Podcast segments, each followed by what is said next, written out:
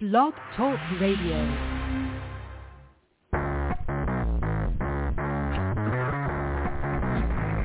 Hello and welcome to Action Radio. This is Greg Penglis coming to you from the historic district of downtown Milton on the banks of the beautiful Blackwater River.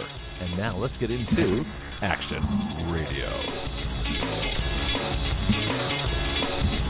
Don't mind me, I'm still shuffling around here. it's Friday, um, so we have a lot to do. Today's a very intense um, gun chat day. Uh, not, we're not going to talk a lot about what happened in Lewiston, Maine. That's pretty obvious what happened. We're going to talk about what uh, what we have to do to prevent what's going to happen next, and that is, of course, a rash of insane um, gun laws that they're going to try and bring about, uh, which are completely unrelated to what happened. Because what happened was a criminal action. And so the idea of going after the rights of honest people because of a criminal uh, is insane any more than uh, getting uh, taking all the cars off the road to stop drunk drivers. Uh, I mean, that's the equivalent, or, or getting rid of all the bank depositors because people rob banks. None of this stuff makes any sense. So going have to talk about it. But what I came to the conclusion I was doing a lot of thinking last uh, last night, and that's why I think it's a little haphazard this morning, chasing down articles, doing some sources, and just seeing what, what other folks have said, uh, which is always interesting. It's always nice to have a researched source when you can. But what it really comes down to is that uh, we have a national security problem. And to me, the national security problem is the lack of people carrying guns. Now, plenty of people own guns. There's there's 800 million some odd guns in the United States. So that's not the problem. The problem is people aren't carrying them, and uh, uh, that that's not Tara especially. I've got her on the line right now, so we're going to talk about uh, the Santa Rosa County Animal Shelter and things like that. So that's where we're going to go. But I just wanted to sort of introduce that uh, as we go. And I'm going to find where I put her report theme. I know I have it here somewhere. Uh, so, until I get to know where I put. See, I, I do think this is under Tara. Is it under Animal Shelter? Where? Anyway, she's laughing to herself right now, but you can't hear her. She's still off the air. But let me just uh, quickly vamp. And uh, well, I'm going to bring her on now. Let her laugh a little bit as I'm looking here. I know it's here somewhere. Good morning, Tara. How you Good doing? Good morning. How did you know I was laughing? I, I knew because I can I can hear it even over the the radio. Now, where did I put you? Is it? I'm, I'm looking under T. Is it Tara? It could be. Ah, guess what I found? Here we go. All right. Can't you just see yourself all curled up on the couch with a really cute kitty cat just hanging around your neck? Or some adorable lapdog just looking up at you with those big eyes. Maybe you need a dog for hunting, for herding, for protecting the family, or just to take walking.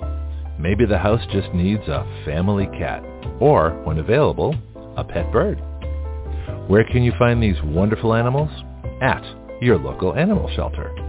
And now it's the Santa Rosa County, Florida Animal Shelter Report with Tara D. I'm just going to make purring noises here.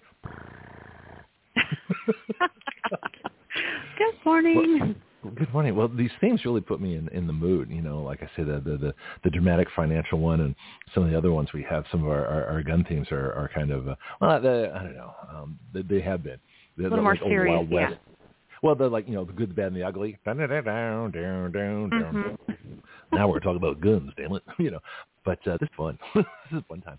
Um, And we're the fluffy, cuddly ones. That's right. Yeah. Well, unless you have, now, do you you have some uncuddly? We should we never really talked about that. What's the biggest, you know, nastiest, meanest, you know, most in need of help, rescue, and and uh, psychology dog that you've seen?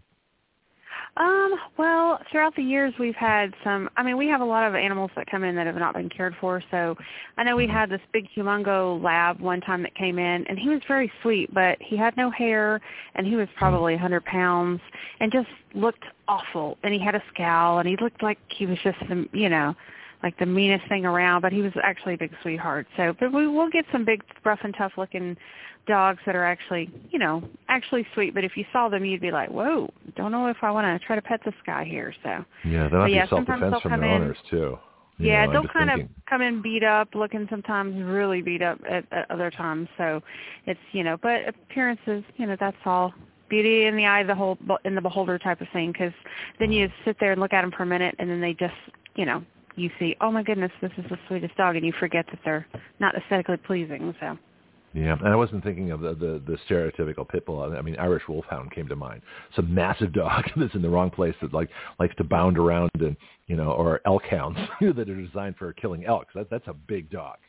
You know, Absolutely. we don't really yeah. don't generally get I think the probably the biggest I think we've maybe had one Irish come through in the many Mhm. years I've been here uh and it was claimed by the owner. As far as anything else, probably the Mastiff has been one of the biggest ones we've had. We had like a 200 pound Mastiff that was here. Oh my god. And uh yeah, humongous just and then we've had some huge Great Danes as well. Those are probably our bigger, our biggest dogs we have. But um, back in the day when we Mhm. used to sometimes bring livestock here, so we have had a, a plethora of other animals. We've had we had a herd of cattle here before, like uh, probably 20, Really? 20 cows and steers. Yeah, Someone so we would their, have to their go cows.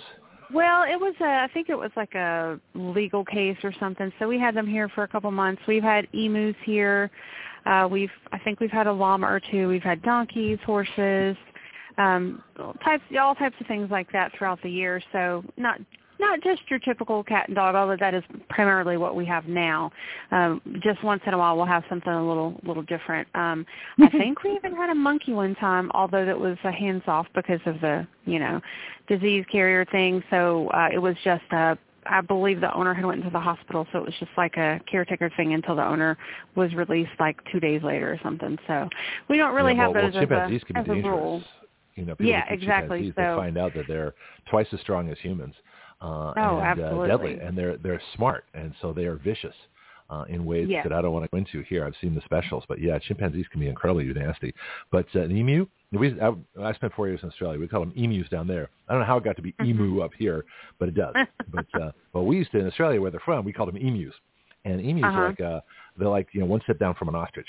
That's a big bird. And those are kind of scary too. So one of our um, animal Mm-hmm. control officers actually went out on in the field, and we have. I think it's generally switched over to livestock now. If we get a call like that, it gets referred out. But back in Mhm. the olden days, in the Wild West days here, they went out on every call and everything. So um, our officer went out to try to corral one, and he got kicked in the knee, and uh, he had to have a He's knee lucky. replacement. It was yeah, he, He's he's lucky, lucky, he yeah. didn't. Yeah, that he was okay, but you know, it he was out of work for a while for that, and it was a you know definitely a permanent injury. And so anytime we see would see those birds coming in, we're like, oh yeah, keep your distance because they can Well, they definitely yeah, definitely do some damage. Uh, right, absolutely. You know, well, every animal has self-defense. Otherwise, they would have been extinct long ago.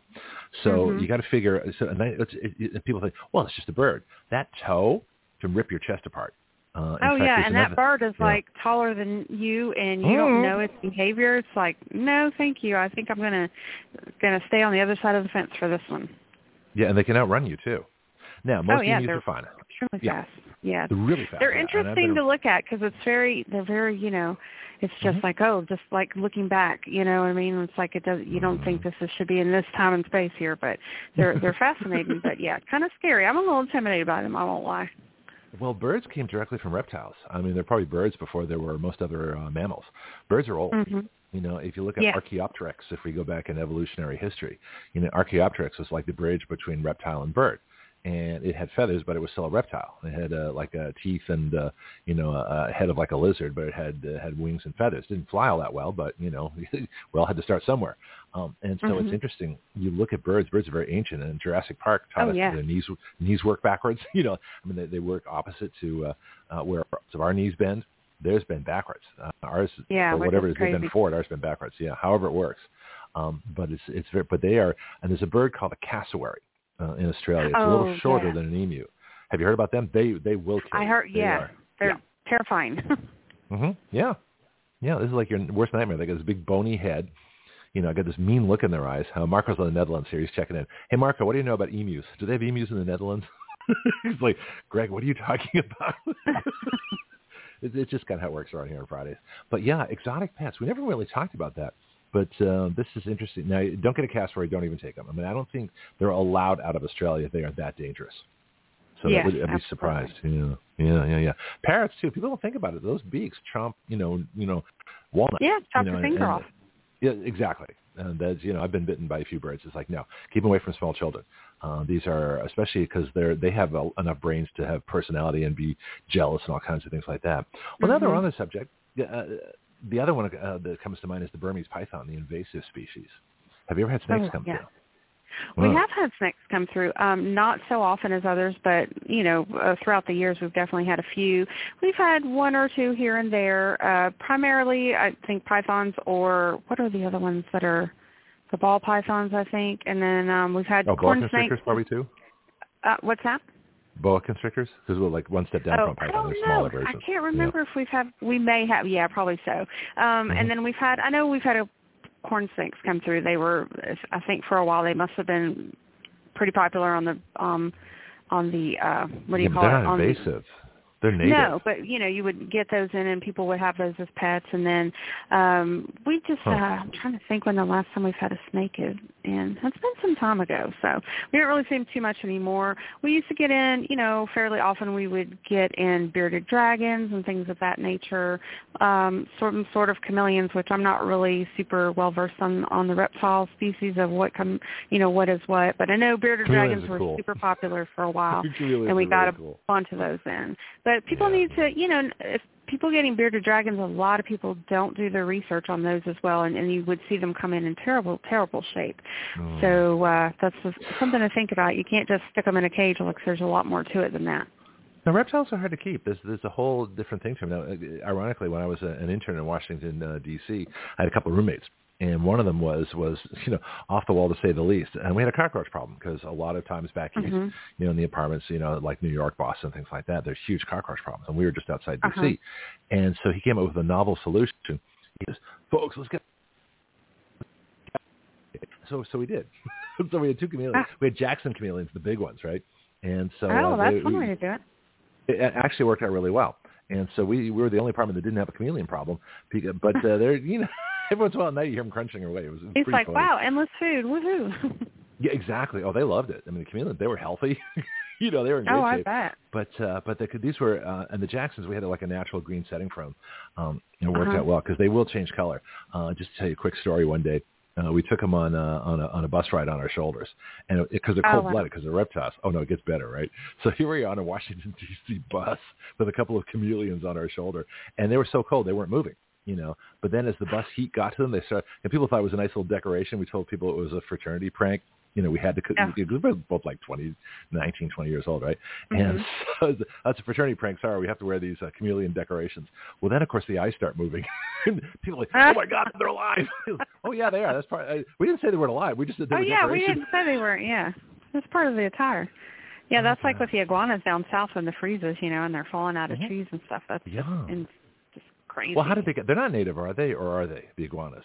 I don't think so. I think they were brought in too, but again, I'm not I'm not well versed on that. But yeah, I mean, it Yeah. seems like you know a, a lot of the problematic species that are that are around or something that you know shouldn't be here anyway. So that's what's causing all the chaos. So Well, it's like with do? the Everglades, you know, all Yeah, the, all the snakes that shouldn't be there. Yeah. Well, I was just seeing Burmese python again, which is obviously from Burma. I mean, Oh, yeah. They're an Asian snake. They're not supposed to be here, and they're killing Mhm. this huge amount Yeah, of, of animals everything. in the Everglades. Yeah, because they're they're huge. They're being like 30 feet long. Um, and Yeah, so you know they will they will kill you. yeah, I mean they're Yeah. you know one python versus one person. It's it's it's not a fair fight. Um, so that's why it takes like three people to handle them. So the question is, when you get an invasive species that needs to go, uh, and, and they just they they kill them, and rightly so because uh, they shouldn't have been here in the first place. Um, but Mhm. uh, the exotic pet laws, I think, have changed. They're not bringing them in anymore. So is Mhm. the population declining, or are they taking over? You know, the Everglades, or what, what's the current situation with that? Yeah, you I, so I think it's still a huge. I don't really know a lot of details. Is the last like documentary that I watched on it. Basically, they're still just the numbers are endless, and it's just like, you know, playing whack-a-mole trying to get a handle on it. And yeah, they're Mhm. they're eradicating other animals that are supposed to be there in the ecosystem. So it's it's really problematic. And then I think we have the same thing with the what are those little fish called uh, lionfish, I guess, that have come into this area Oh, that are not lionfish? native. Yeah, and they're not Lionfish or lampreys? You, you got cut off for a second. Oh, yeah, I think it's lionfish. Lionfish, Then they're not supposed to be here, and then you Right. know they're just kind of an invasive species. So there's so many things that are like, oh, you know, it's causing causing problems with the with the animals that are supposed to be here in the ecosystem. So it's unfortunate Yeah. because it's not their fault, but you know, if, if something isn't done, then you're going to lose other animals that are supposed to be here, and things are going to be, you know, askew. So it's, I don't know, that's one of the things us humans tend to do is kind of screw things up a bunch, you know, with the ecosystem. Well, because they're ignorant. Um, there Yeah, was, uh, in fact, and- I found something. or just selfish and don't really Yeah. care about other things and you're like oh well, i don't care i want this as a pet well it can do this, this, and this. Well, I don't care. That's what I want. And and unfortunately, that's you know that happens a lot. The same with um, getting. And I'm not going to go into the whether or not you should have an exotic species as a pet, Mm-hmm. but ideally. You shouldn't. I mean, it's just you know, but I know some people do. But I'm not going into it, but you shouldn't. yeah, No, go ahead, take I mean, you shouldn't. But I mean, some people that I know do, and I'm not going to preach to them. That's Mhm. a, it's a you know. Mm. But we have a we have a problem like thinking that oh well we can just make hey I'll just have a tiger as a pet or whatever. It's like that's ridiculous. You know that shouldn't even be a thought process in your head, but yet it is. And and we see these problems. We see rescues having to pop up with you know, species that should be in the wild, but because people are taking them in as pets, and it's like, okay, you take them out of that environment, and then they go to a zoo or a rescue facility to live their life out because they they can't be a pet, and now they're dependent upon people, but they're still a wild animal, and it's just a whole, it's a whole problem, and those poor animals are living in an enclosed, you know, enclosed cage where so they can't hurt anybody, but it's no life for them, so it's just, No. it's very unfortunate. Yeah, no. I, in fact, I used to. I love parrots, and I used to have them when I was Mhm. younger. And, and I came to the conclusion that I don't want to leave a bird in a cage. That's the. I wouldn't want to be there. You know, and Right. these, these birds, and I see them flying wild, and uh, you know, I visited the the islands and things. So if I ever uh, do anything with parrots again, it's going to be a, maybe a big feeder where they can come down and I can like have tea outside and watch them land in my yard. That would be fun, but they'd be wild. Mhm. You know, their choice, um, like hummingbird feeders and things like that. Um, I got piano line. I'll get to them in just a second. Uh, hummingbird feeders. People don't care people they, they can do more harm than good. Do you know about hummingbird feeders? 'Cause, uh, you have to clean them properly. I don't know a lot you have to about the right that. formula. I Yeah, know that okay. they, yeah, I know you have to have the the right stuff in there, or it, it can be bad for them. So, but I don't know Mhm. other other than that. I don't know have a lot of details. Also, you have to be cautious where you put them because sometimes it's just, you know, like they can, they're basically, you know, make sure you put them in the right spot where other animals are not basically thinking it's a feeding dish for them to come in and grab the bird. So, Yeah. Well, that's the thing. What happens? Like squirrels go with the bird feeders, and well, quite frankly, if you want more hummingbirds, grow more flowers. You know, I mean, let's take the natural way out. It makes more sense. Yeah. Let's get see what and you don't have to mow your one. lawn as much, you know. So there you go. Yeah. Yeah, flowers are good. Jasmine, I love jasmine. You know, you see the hummingbirds, um, you know, around the jasmine. Uh, anyway, Bianchi, what's what's your take on exotic animals? Well, I never have had too much experience with any, unless you call the two-legged ones. But I just want to Oh, say I she think pretty does a exotic, marvelous but uh, job. that that was, that's a different show. We'll we'll save that one for the exotic show. Yeah. like that. she yeah, does a that'll very she does show. a marvelous job with the animals. I really appreciate it Mm-hmm. and learn quite a bit. Oh yeah. Well, I, Thank you you. know, I I- I don't know how we did this. I think it, I think it was like real spontaneous. I don't know how how did we meet anyway. Uh, was it I on think Facebook? um, one of your Or- uh, Katie, Katie is the one that set us up. Okay. Oh, okay. Yeah, and, and she she's found other places to spend her energy and time. So yeah, she, the best Yeah. thing she did was introduce us. And uh, well, this, this happens too. People, action radio is not for everybody, and so people Mhm. come, people go. Uh, I've had wonderful reporters spend like two or three years, and then just uh, you know they get, they get busy with other things. So it's, it's perfectly understandable. Yeah, Bianchi says yeah, right here. It's in writing on our live chat. You do a wonderful job, and Oh, I so yeah, that. you're you're part of the family. You know, you're in. So uh, that's uh, that's pretty. Once you get a theme, that, that's like a real big step. Even if I can't find it. yeah. It kind of where it is. and it kind of has the Charlie Brown the Charlie Brown esque music type too. It's like jazz and Charlie Brown music, so I like oh, yeah. it. Well, that actually that's the hardest part of the theme is picking the music. Mhm. Writing it's easy. You know, once I get a feel for for the report, that's the easy part. But picking the music, oh, it's crazy. Um, all right, so let's let's uh, let's, let's get on. We we get so talking, and, and just in case folks are interested, we did not plan this conversation. This is total spontaneous. spontaneous. We never planned. What did you want We to talk just- about, Tara? what did you have to say? Well, let's see. So I will talk about um, this weekend is Barktoberfest in Pensacola. That's on Sunday, and we are going to be out. I don't know that we'll have a lot of animals because we are low on volunteers that day, but we will be Oh. out there giving out information. People can stop by and talk to us, and we'll have our book with all the animals that are at the shelter.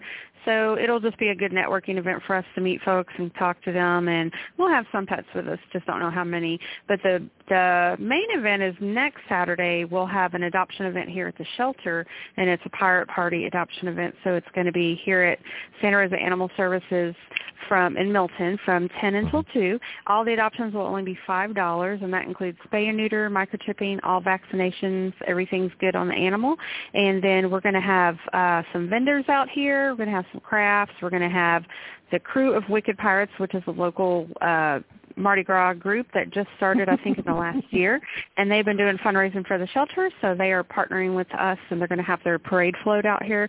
That is, in fact, shaped like a pirate ship. So we're excited about that, and uh, we're going to have some food vendors. So our food vendors, we're going to have Second Wind, uh, Second Wind I can't remember the exact name, which is terrible. I should have it on a note. But it's Second Wind Drinks. I think they're going to have coffees and teas and snacks out here, and then we're going to have um, who else? Let's see. We're going to have Whacked Out Wiener is going to have their hot dog vending out here. So that's an we'll unfortunate name for a company. I'm sorry. That's just I, yeah.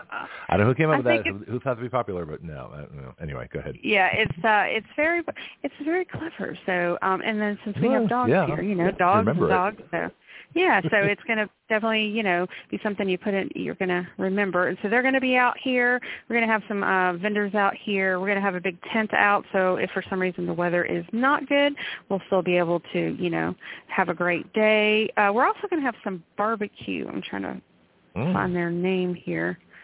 Sorry, I'm slow. Yeah, we're going to have, yeah, Blackwater Barbecue is going to come out. So they're going to have their okay. food vendor truck out here as well. So we'll have barbecue. So you have your selection of foods. You can stop by, grab some lunch, go adopt a new friend, do a little Christmas shopping. It's kind of like a one-stop shop. Meet your Mardi Gras crew because they're new. So, you know, if you're you never really got to talk to a Mardi Gras crew, this would be a great place to come and talk to them and see what they do and check out the pirate ship. It's really cool, so we're excited. So I think it's going to be a good day, and that'll be next Saturday, 10 till 2, November 4th here at the shelter. Wow, you did that in one breath. That's pretty good. Yeah. did, did you say Barktoberfest?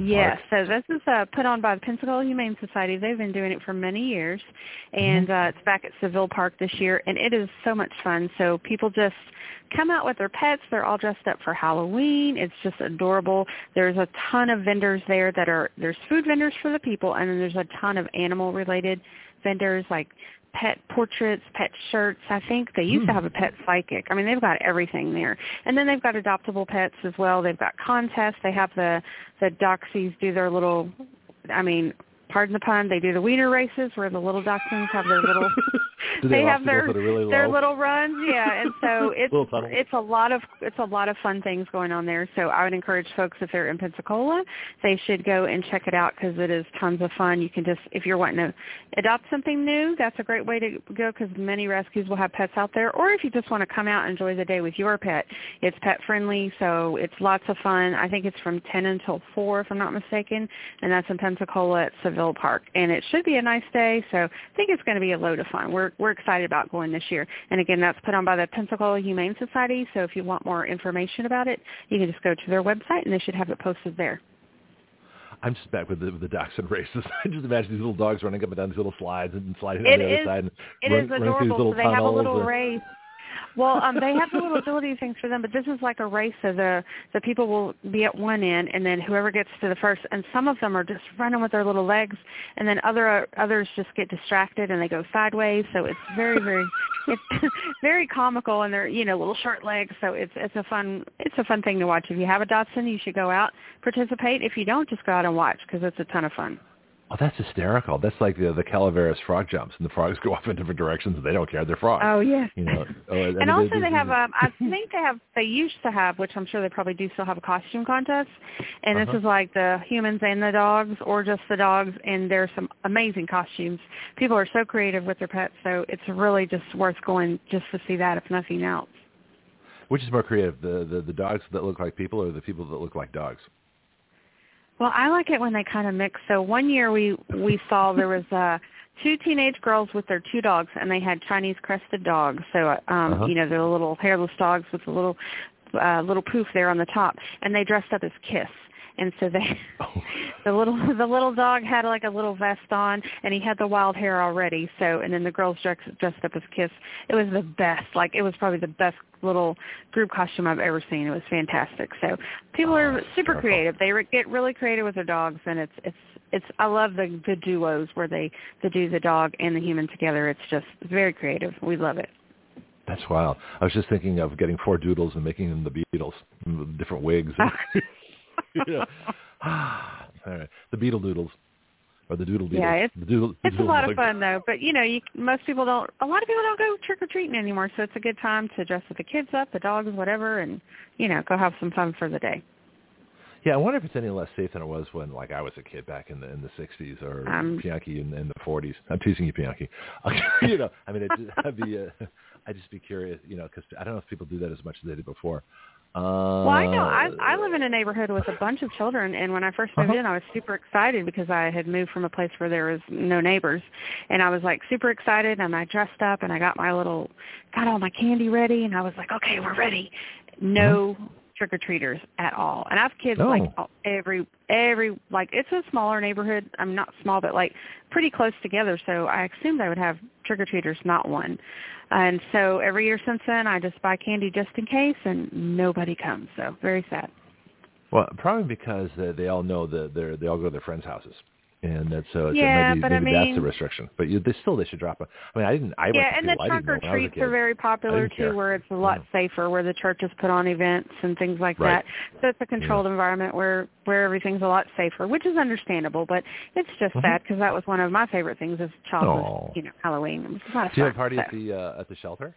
Do you have a Halloween party Um, the shelter? at all? so we we actually have a costume contest for the staff. So we did that last year. We decorated our prospective areas, and then we also some not everybody participated, but everyone try to get everyone to dress up, and then we give out little prizes and stuff. And then we have candy. If you know any of the kids stop by, we'll have candy for them as well. So and dog Yeah. treats, of course, for any dog. So Yeah, you need costume. Well, costume party would be funny because like half of them in there are like five five blonde and they all look the same. It's Yeah. hysterical. And know, then the other some half of the have dogs, if you come in with a strange costume, they're going to be like, "Wait a minute!" And that's happened before in the past. If if you have anything Huh. on your head or something, they're like, you know, "Hey, I don't know you," and they start barking at you. Whereas you have to take your hat off, and then like, "Oh, okay, it's you."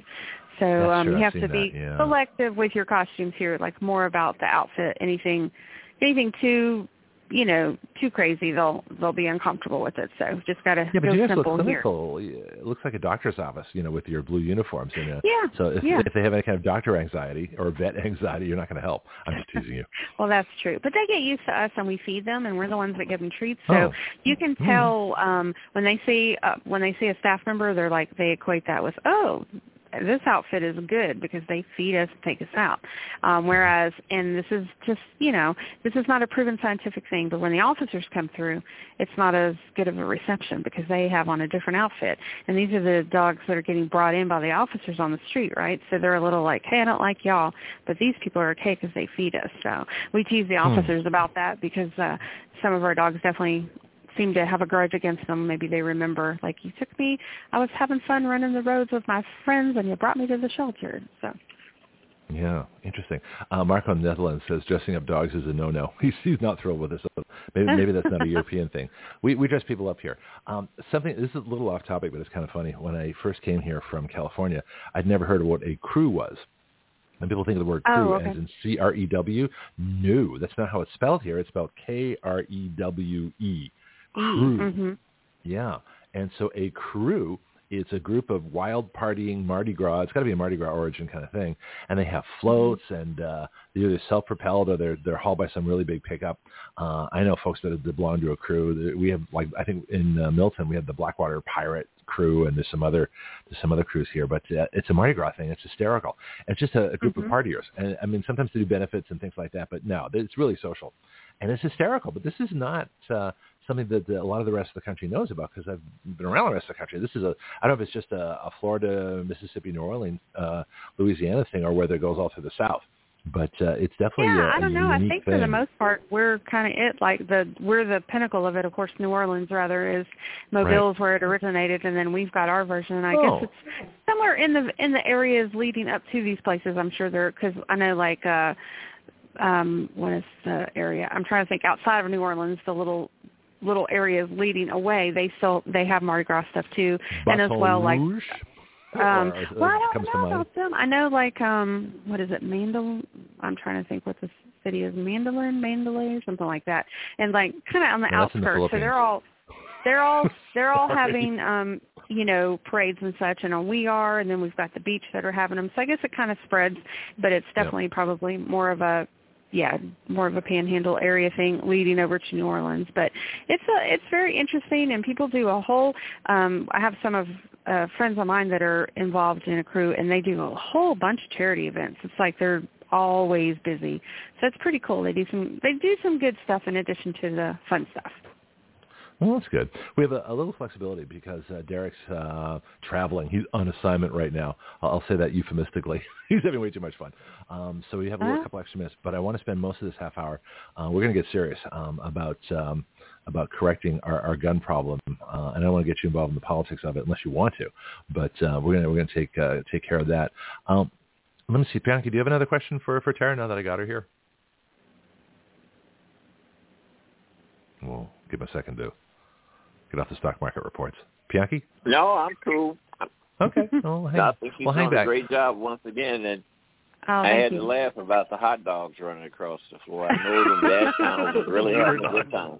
I'm sorry, that's funny. Just imagine a bunch of yapping little wiener dogs running up down a down a, a course. I'm sorry, that's funny. That's hysterical. It is so adorable. It is so adorable. It is hilarious. So I would encourage folks to, if they're not doing anything Sunday, they should go check it out. See, if you get two or three emus, you could have like an emu race. That'd be even funnier. Oh, that'd be scary. you need a lot more room. A lot more room. Those things, they they they run like 40 miles an yeah, hour. they're I humongous. mean, they're they're scary fast. Yeah, yeah. Okay, let's get all the contact information, and then I'm going to get uh, serious here for a bit. We got uh, John Delmonico is already listening from the Women's Firearms Academy. He's uh, already on the line, which is good, John, because a lot of things we're going to talk about. Uh, probably for the we'll see how long you and, and Candy can stay on on board um, because I want to uh, there's there's some very serious topics uh, related to to guns that we need to talk about. And Friday's the day that we do it. So um, and I guess let's just do contact information unless you want to weigh in on our, our gun chat. Do you want to weigh in on Uh, our gun no. chat, or you want to say that? No, I okay, do that's not. fine. All right. Okay. but I, I will I will be listening, but I'm not going to weigh in. But yes, Okay. um, so Santa Rosa County Animal Services, we're at 4451 Pine Forest Road, Milton, Florida, and that's uh, in Milton, obviously, over by the EOC building. You can also go to our website, santarosa.fl.gov slash animals, and you can call us at 850-983-4680 or check us out on Facebook or Instagram. Sounds good. All right, let me do a, a quick uh, contact information for everybody, and then I'll be right back with uh, some stats and articles and things and thoughts, and we will just do what uh, what we do best. Let me see if I can find where it is here. Where did I put it? I'm moving things around. Um, there we go. Okay. Thank you, Tara. We'll talk to you next week. All right, thanks. Have a good weekend. See ya. You know, Greg, Hold it.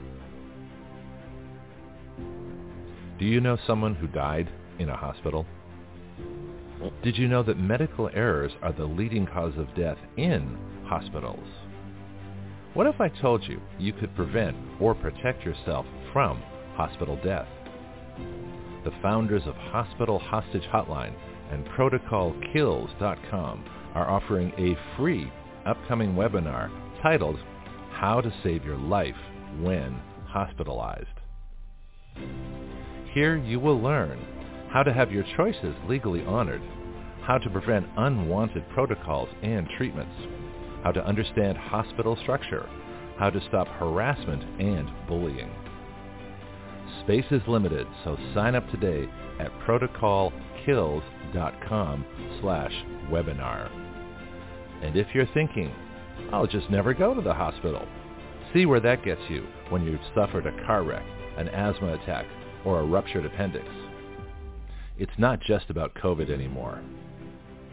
So do yourself and your family a favor by knowing how to save your ass by signing up for this free webinar at protocolkills.com slash webinar. Don't miss out. Do it now as if your life depends on it because it does. Reserve your seat to the webinar at protocolkills.com slash webinar. Catch it October 26th, 8 p.m. Eastern Time, or October 28th, 11 a.m. Eastern Time.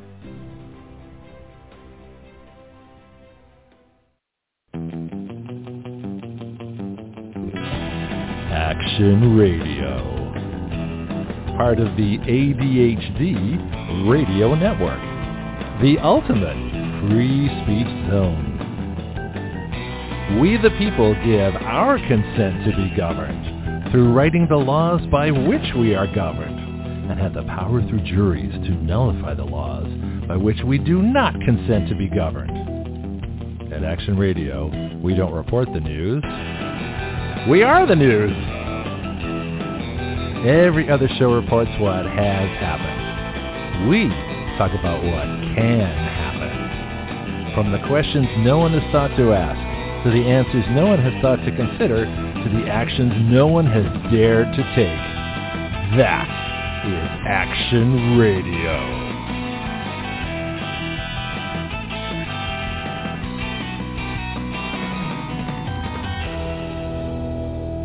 Okay, so before I get into uh, my discussion uh, for the rest of this half hour, Bianca, you had a question on something? What did you want to bring up? No, I was going to say, you know, people that give so much consideration to animals are very special mm-hmm. indeed. Absolutely. You know, every life, from time to time, all life needs help, and uh, the you know animals reach out to humans when they get in difficult situation, and you know, uh, there's always a human like her that uh, is there to come to the rescue. So that's a great thing. Yeah, it is, and she's been doing it for a long time too. So, so Tara's very knowledgeable. In fact, we made a um, a video for a better part of an hour. Uh, she took me through the whole shelter, uh, talked about all the different departments, the vets, the uh, the cats, the dogs, the staff, and uh, it was really informative. So, if you go to the Santa Rosa County Animal Shelter Facebook page, uh, you can see our video, and so it's it was pretty cool. So, so Tara's Tara's very special. So, I'm glad to have her on the show. I hope she'll be with us for a long time. All right, so something happened, I guess, uh, yesterday, the day before before. Uh, think it was when was it? Anyway, recently, last couple of days, that there was another um, murder. There was a public public murder. I'm, I'm going to start changing the name. I'm not going to call these mass shootings or gun crimes or gun violence or any of that. That's propagandistic language, and it takes away, it detracts from what's really going on. So these are public murders. All right, it has nothing to do with the guns. The guns are just the, the, the weapon that's used. And so the, there's going to be a predictable pattern. In fact, it's already started. So we have somebody that everybody warned the police about many, many times um, that uh, that you know I think purchased guns legally or, or somehow got their guns, uh, and then which is fine. I mean, people purchase guns all the time. But the problem is when they start using them illegally, uh, commit crimes. In this case, murder. And so because it's a large number of murders, that it uh, becomes worldwide news. And then the left comes out and says, well, we have to take guns away from uh, everybody, everybody else. Well, you know, I have so many problems with this, and I don't want to go into the, the same things that we've talked about before, but I want to talk about some new things. And so I had a different take on that. That so let me get the title of the show here today. The, the, the, it's not it's that the guns are not the problem; it's the lack of guns. And, and the title of the show is "Our Greatest National Threat is the Lack of Americans Carrying Guns." And I know that's different than everybody's saying, but that's why I said it. That if we had, we've got 800 some odd million guns in this country, but how many of them are being carried? I know where they weren't carried. They weren't being carried in Lewiston, Maine. They weren't being carried in the bowling alley. They weren't being carried in in the bar. They weren't being carried. And I know there are restrictions in Florida. You, you can carry a, bu- a gun into a bar, but you can't sit at the bar. You can sit at a table, you know, like a restaurant kind of thing. I mean, it's kind of weird. Uh, but I don't think you should be carrying guns and drinking anyway. that's just that's stupid any more than you should be drinking and driving uh, and they're illegal for good reasons. I wouldn't make gun carrying illegal, you know, when drinking, but I'm just saying, you know, have some personal responsibility. But the point is that the more people that are carrying guns, the safer this country is going to be. And the reason we need to carry so many guns is because we have so many criminals. We have such a lack of enforcement of criminals. We have 8 million criminals that the illegal government brought in. And so we have a mass invasion of criminals. And because we have a moral decline, we are not the country we were in the 50s. You know, we have a moral decline. Uh, there was a time, Bianchi and I have talked about this, uh, where you could, uh, you know, they would take guns on the subways in New York to to New York high schools for rifle practice in the basement. You know, people had guns on their on their pickup trucks. Not only was that not a problem, people didn't steal them either. You could leave your pickup truck, you know, windows down, and people would not reach in and grab your gun. Now, sure, so we have we have these factors all coming together. We have a, a, lax criminal enforcement problem. We have a moral problem. We have a decay of morals. We have a decay of, of God and religion and personal accountability and personal responsibility. We have an increase in drugs. We have an increase in everything from ADHD drugs to vaccinations to antidepressant drugs to trans puberty blocking drugs to all kinds of other psychotropics and things like that. These are all creating monsters. So all these things are combining together. Now, we cannot individually right away change the moral character of this country. Be nice. We cannot change the laws and get rid of the, the unconstitutional gun laws. That'd be nice too. We can't. Uh, there's a lot of things that we can't do. We can't stop the, the invasion by this illegal government because the people that can stop it aren't stopping the invasion and they're not stopping the illegal government. So the only thing left for us to do is to defend ourselves and have as many people carrying guns as possible. That is the only conclusion I came to. Uh, and that this becomes actually a national security threat because the government, with this invading army, is invading our country. And they're doing everything from lowering wages to, to burdening our schools, to burdening our highways, to burdening our housing, to uh, creating all kinds of problems. And the biggest one, of course, is violent crime. Anybody that's killed by an illegal alien uh, is a crime that was preventable, directly preventable by that illegal alien not being here. And so these factors are all combining together. And we're going to talk about this more and more. But uh, this is not, you know, a problem of guns. This is not a problem of gun control. This is not a problem of gun registration. This is not a problem of background checks. This is not a problem of the CDC, you know, doing personality profiles. It's not a mental health problem either. And that's a, that's a trap. And I want to warn people about this. This is a very big problem. If you get into this idea that, oh, if we just cure the mental health problems, if we, if we just find people ahead of time, you know, this gets into uh, the whole idea of prior restraint. We're going to stop you from a crime that we think you might do in the future, maybe. Okay, that's that's a Minority Report. That's Tom Cruise kind of stuff. You can't do that. You can't do that in a free society. Oh, gee, but it might be more dangerous. Well, it might be, but it's not the guns and the gun ownership that's causing the problems. It's the criminals. It's the leftism. It's the Marxism. It's the drugs. It's the lack of moral character we used to have. It's all kinds of things, but it's not the gun itself. Well, beautifully said. Thank you. I just made that I agree up. with you. I literally made it up. You know, Yeah, I was the stuff in wondering Uh-huh. what was the circumstances of how these shootings went down. Was they uh, was there people watching him shoot? And then it goes back to what you just got through stating. Uh, nobody in that town had guns on them in Mhm. order to protect themselves and others They around can. them that was being assaulted. Yeah, they can. Uh, Maine's an open carry state as far as I know. Hey, John's on the line. So John Delmonico, you want to join us early? I know you're listening, but uh, don't worry about the time. Just call now if you want to. I mean, feel free. Uh, and I'll just uh, I'll talk to Candy when she comes on and, and just uh, talk to her directly for a while, and then I'll bring everybody back in. But uh, this is you know this this this deserves a long discussion. But as far as I know, Maine uh, from and again I'm just going by news reports. Maine is pretty open about uh, firearms. Vermont is the most open. They've never had a concealed carry license permit law, and they've got they've always had open carry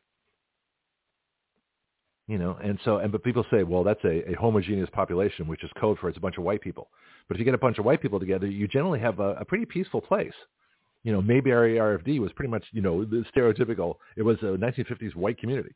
Uh, so that's no excuse. So you can't say it. There are other factors involved of course. But the point is that you know dismissing vermont simply because you know it's a bunch of uh, frozen new england white people uh, is not a reason. It's it's the attitude.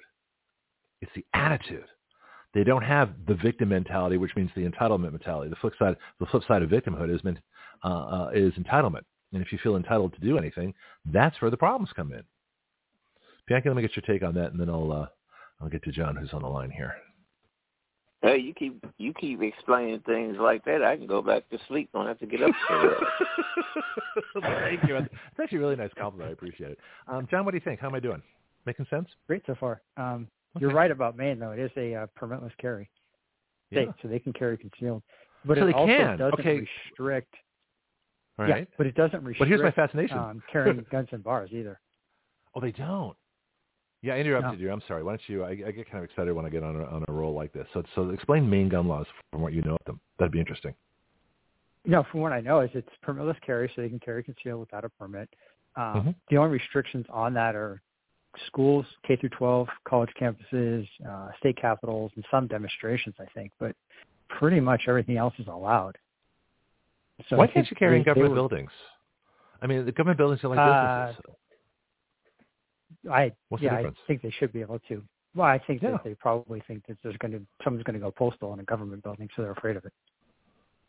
Well, then you do something about it. You prevent it. You know, you have people carrying guns. You know, well, and this is the interesting thing. The whole, the whole. Well, tell me what you know about prior restraint. In other words, uh, like red flag, laws and things like that. Uh, and then we'll get into the mental health aspect. But the idea of of uh, arresting people or seizing their property for what you think they might do in the future anyway. This seems to me so blatantly unconstitutional. Um, as to be as to be a, a huge, massive uh, problem that uh, it's it's not you just can't do it. John, what do you think? Yeah, agreed. Uh, no, absolutely, 100%. The red flag laws are wholly unconstitutional. Uh, if you want to put it in context of Maine, though, Maine has a what they call it a yellow flag law. Yeah, what's the difference? I heard about this too last night for Uh, the first time. Red flag laws, from my understanding, is it, the individual f- citizen could call up on Greg Penglis and say, he's crazy, he's got issues, we think he's a Mhm. danger to everybody, and then the police could Mhm. act. Essentially, without a hearing, without any paperwork, they could just basically seize your guns and then solve it later, which is your preemptive, you know, Yeah, stealing of prior restraint.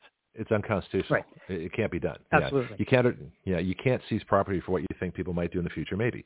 Now, of course, the question is, well, what if they commit a crime? Well, what if they commit a crime? I mean, how many how many drunk drivers do we stop ahead of time? How many bank robbers do we stop ahead of time? How many people do we seize their cars so they don't speed? We don't, because in a free society, you don't stop people for what they might do.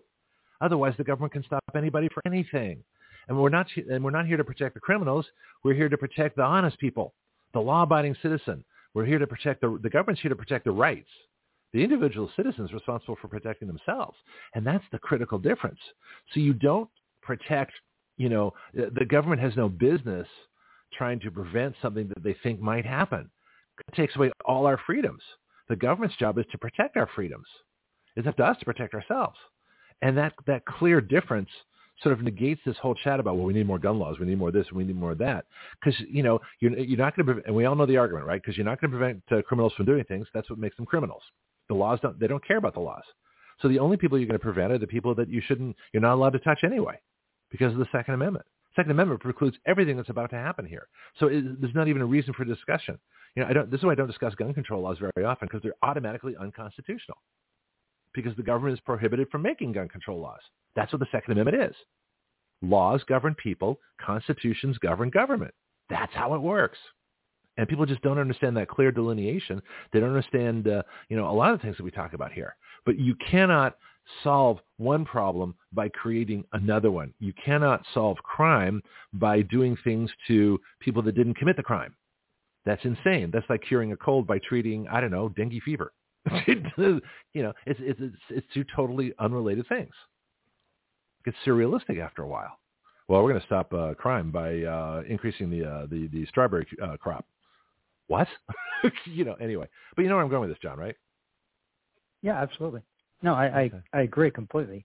But I also Yeah. think that, you know, Maine had the Maine's law is a little different as far as the red Mm-hmm. flag, yellow flag goes, in the sense that they can call the police out. The police will do an evaluation, but Mhm. the only way they can actually write paper and seize anybody's property is if they are taken to a medical practitioner for an evaluation, and that practitioner deems them a danger to themselves or someone else.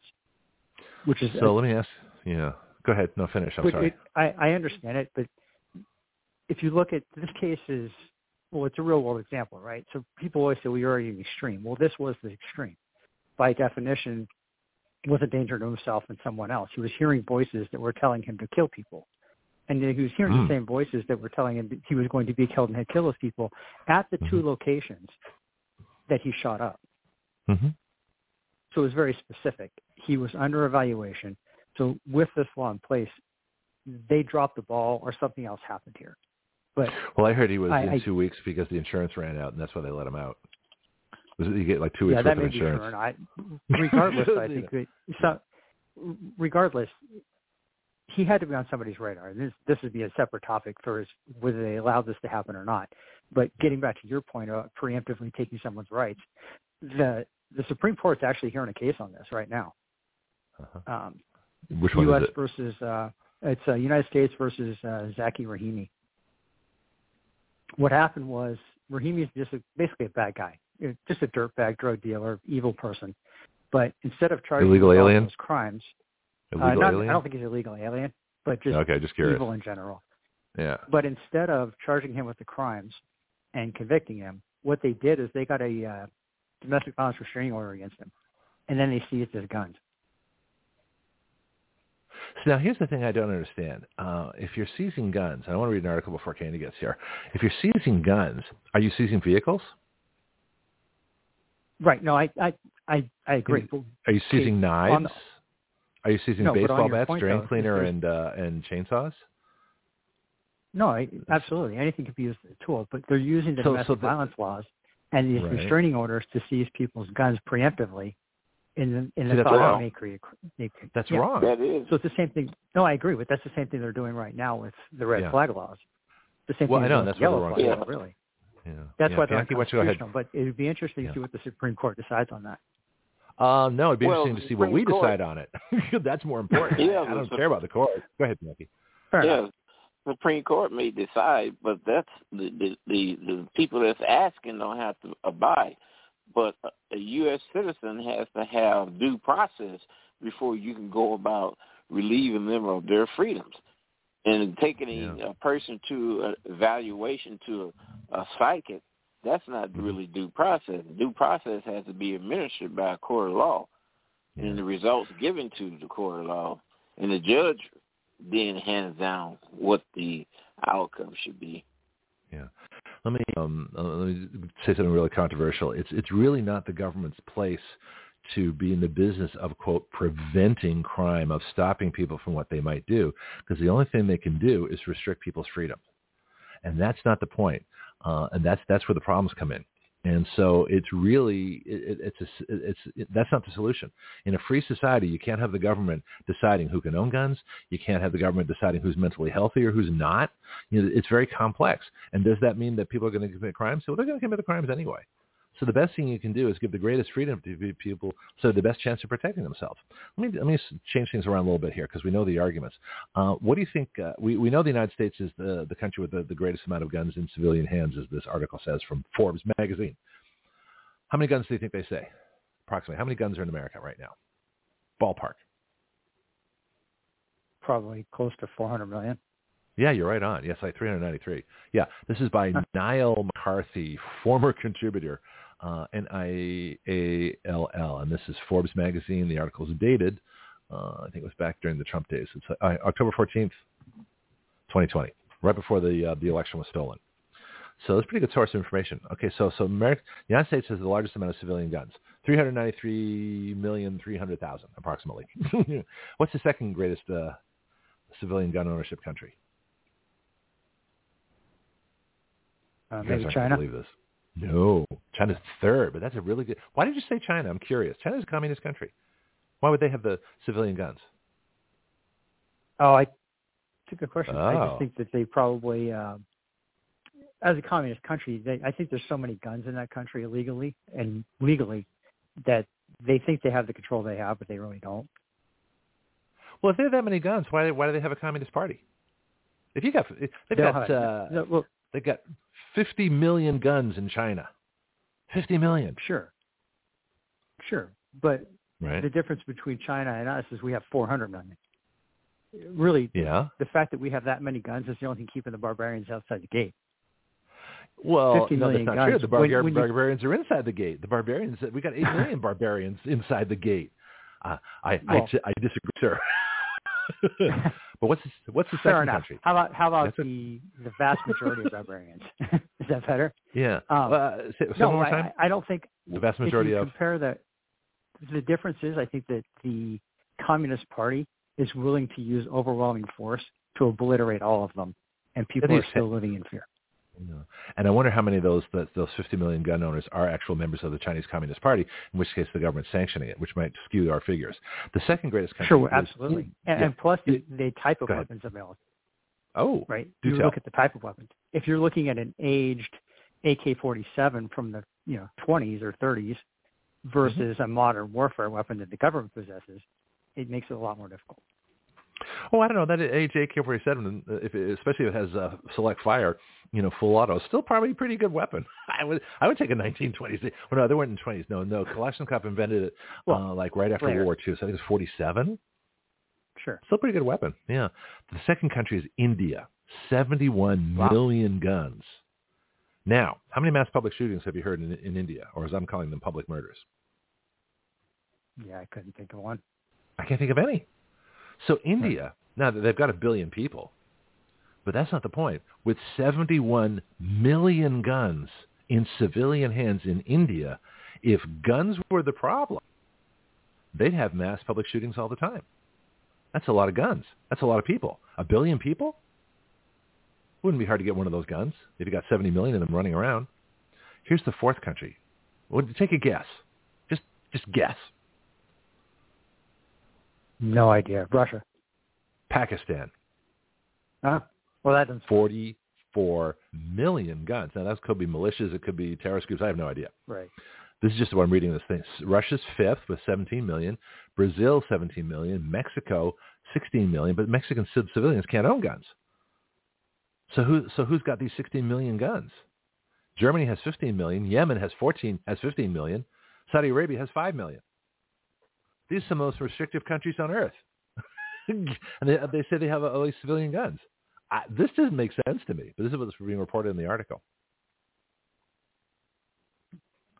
Interesting, same huh? gun problem, though, right? You apply that to us. We have 400 million or 400, yeah, 400 million guns in our country.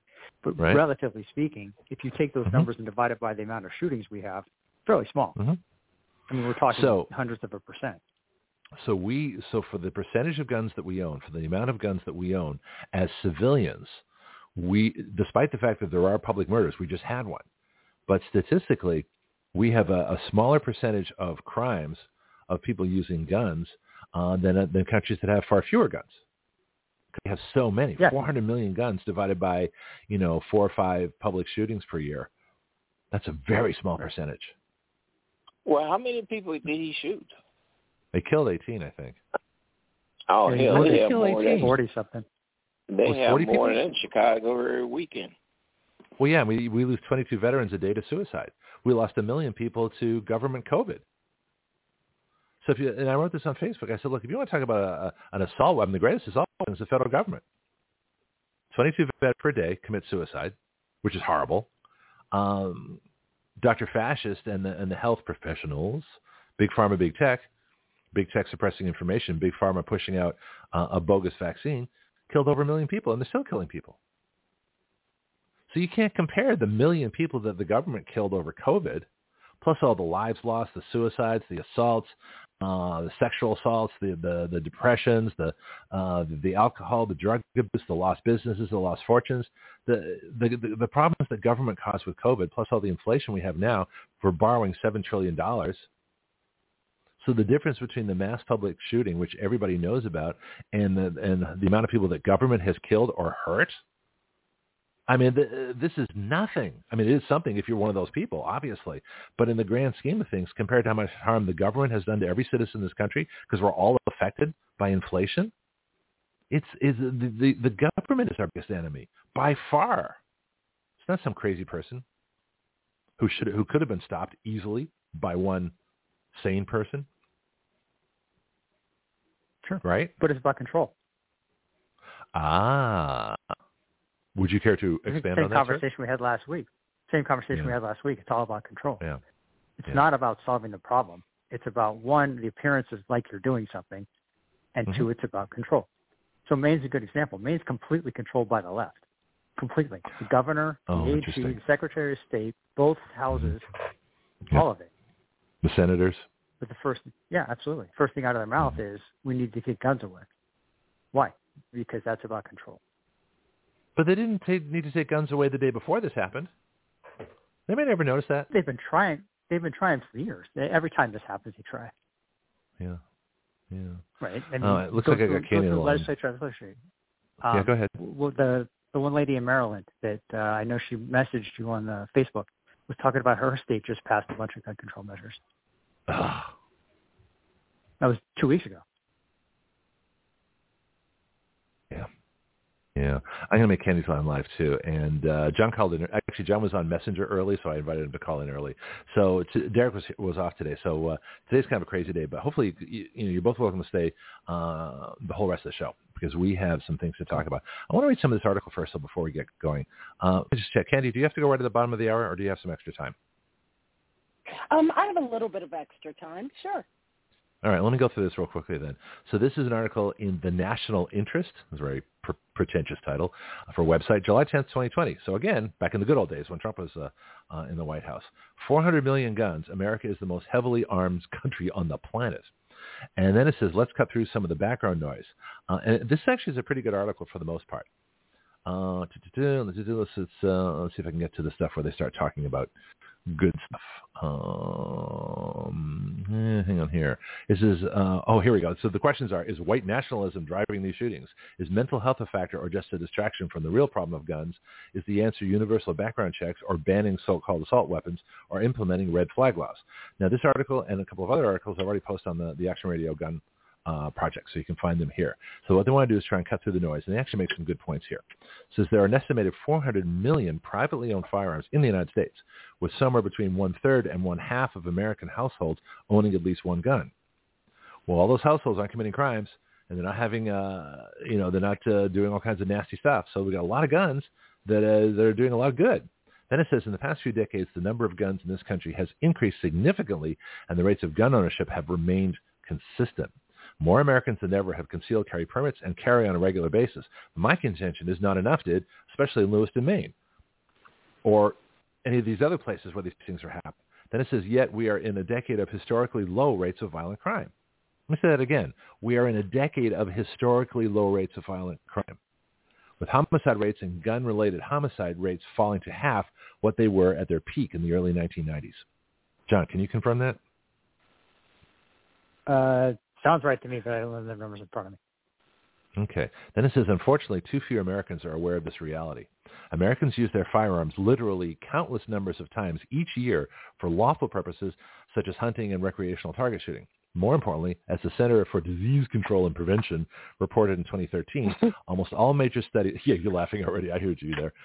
Almost all major studies of defensive gun uses have concluded that Americans use their firearms in defense of themselves or others between 500,000 and 3 million times every year, far outpacing the number of times firearms are used to harm innocent people. Candy. Agreed. Yeah. Um, and that and that's the part you never hear about because it doesn't fit the narrative. Yeah. Um, and that's the part that irritates me because, in a nutshell, those of us who conceal carry, who uh, enjoy the firearm sports, we just want to be left alone. We really do. We mind Yeah. our business. We really wish you would mind yours. And last I checked, not a single one of my SIGs jumped out of the safe and just up and decided to start killing people. It, it, Yeah. It's it's ridiculous. And every time we have one of these heinous acts occurs, their immediate knee-jerk response is, take the guns away, put down more laws. Well, guess what? Last I checked, Mhm. um, killing someone is a crime. That law Mm. has been on the books how long? Ten and Commandments? Adding more laws to that. I know, right? I- I don't know a society that's ever legalized those, murder. You know, yeah, yeah, yeah. but it, they they keep wanting to reinvent the wheel. But we Yeah. already have laws on the books saying that everything these cowards do is already illegal. How can you make something that's illegal more illegal? Uh, it, it, it, Yeah, it, that exactly. doesn't make any sense to me. That Yeah, makes yeah. no sense to me, and it infuriates me because all you're doing, because we go back to that common statement, the only thing that stops a bad guy with a gun is a good guy with the gun. So Or why girl. are you hamstringing the good guys or girls? Why are you hamstringing us? Why are why are you doing that? It makes no Yeah. sense. Yeah, let me hold you up and play your theme now that you're here. I'm gonna hold up I this know, right? article. It's- theme, Yeah, baby. th- th- it's Friday. I don't care. We're having fun. Uh, well, actually, we pretty much do know, this every right? day. We always yeah, have yeah, fun. yeah, yeah. Uh, and I got to get a theme for John. I apologize, John. I've been I've been swamped. We have a new uh, citizen legislation day that's been taking up a lot of my time. But uh, let's. Uh, this is what I made for Candy. You're going to get a kick out of this. And here we go. Every once in a while, you run across someone who doesn't quite fit the image of who you expect. And sometimes you get totally surprised. This is one of those times.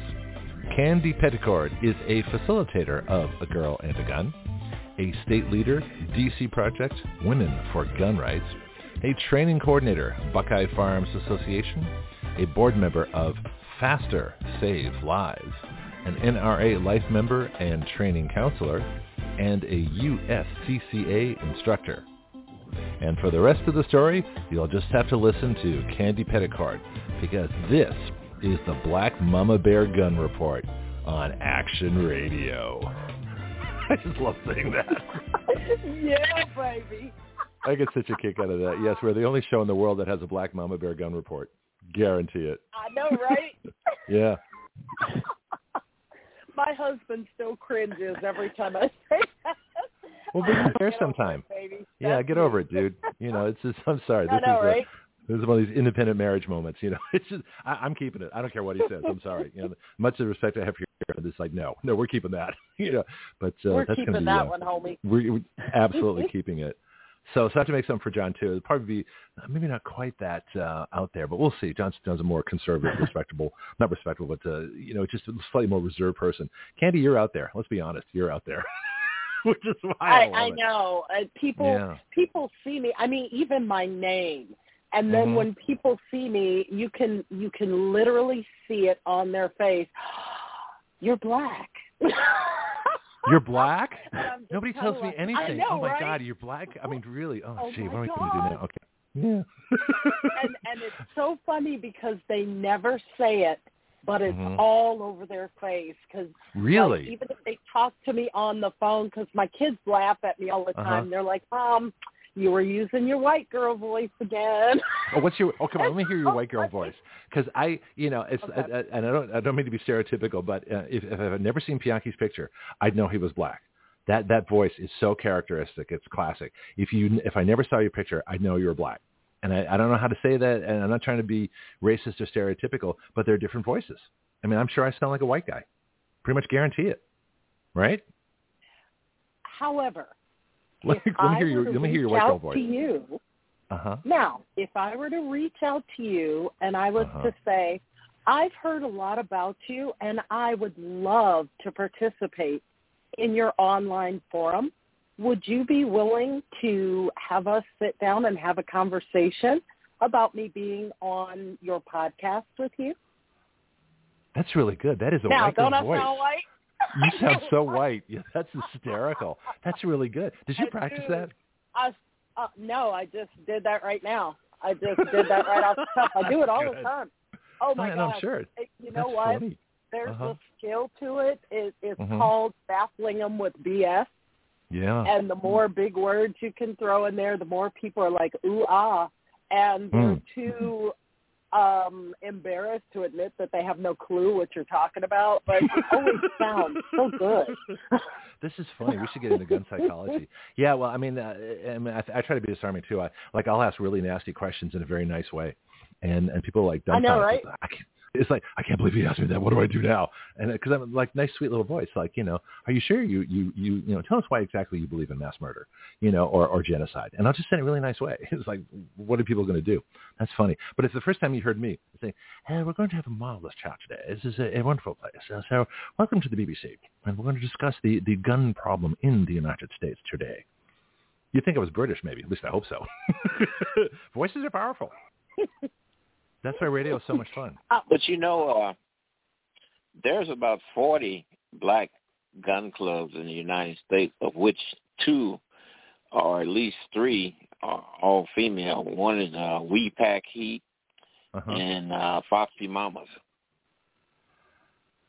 Yeah, they don't sound Ooh, like white groups. have to Look into that.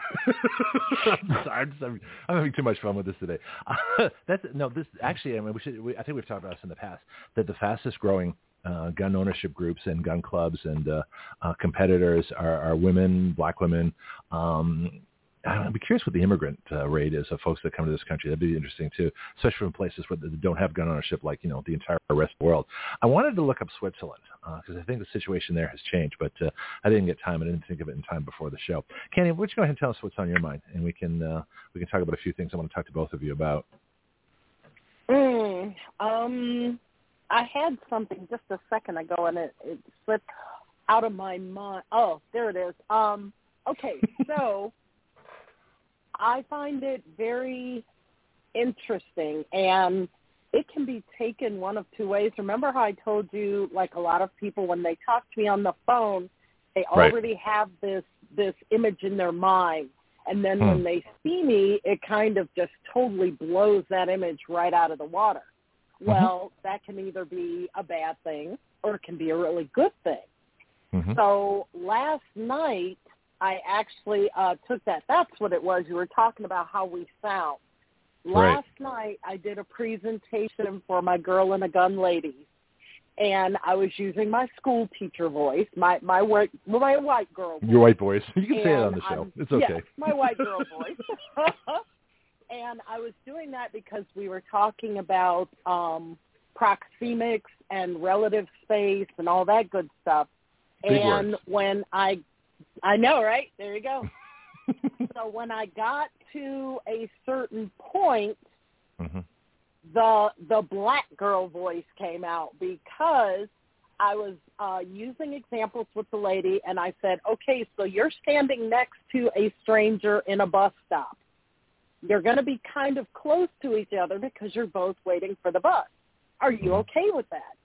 Well, yeah, I'm okay with that. We're both waiting for the bus, but you're going to be more aware of that person. If they do like a furtive movement or something like that, you're going to be more aware of that.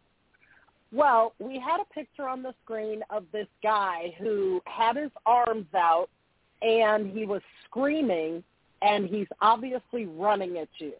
So I asked the ladies, how would you handle that?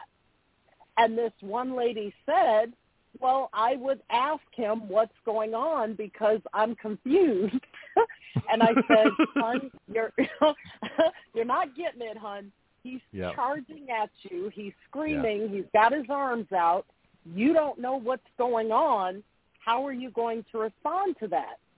And she said, "Well, I would stop him and ask him what what what's going on." And so I stood there and I looked at her and I went, girlfriend, you ain't got time to be asking him what's going on. This fool is charging at you. What you gonna do? And it's like, oh, okay, now I get it. I'm like, I had Oh, to boy. throw some sister up in there before she realized this is a situation you need an immediate response to. You are not going to say, excuse me, sir, would you please elaborate on why you are being so exuberant at this moment? It's like, no. This is so funny. You're going to be like, homie, you better back off. Yeah, take cover. That's hysterical. You know, it's like you can put the white voice in in the black girl, but you can't take the black voice out of the black girl. It's really funny. No, you cannot, especially when the black girl gets picked. Oh, that comes out quicker than a heart attack, dude. It's like, you better get up off me. But you know what? Do you know how effective that is, though? Because it's very you- effective. yeah, I mean the contrast you, is is you know what? For me, uh-huh. Yeah. for me, it's especially effective because I don't swear. I never That's swear. interesting. I Yeah, I never don't say a swear word. It's not And effective. I, I don't see the point of it. Yeah, I don't Mhm, see the yeah. point of it because so many people use it so much nowadays. It's lost Mhm. its effectiveness. It really has. Yeah, almost more effective not swearing. For me is yeah. yes.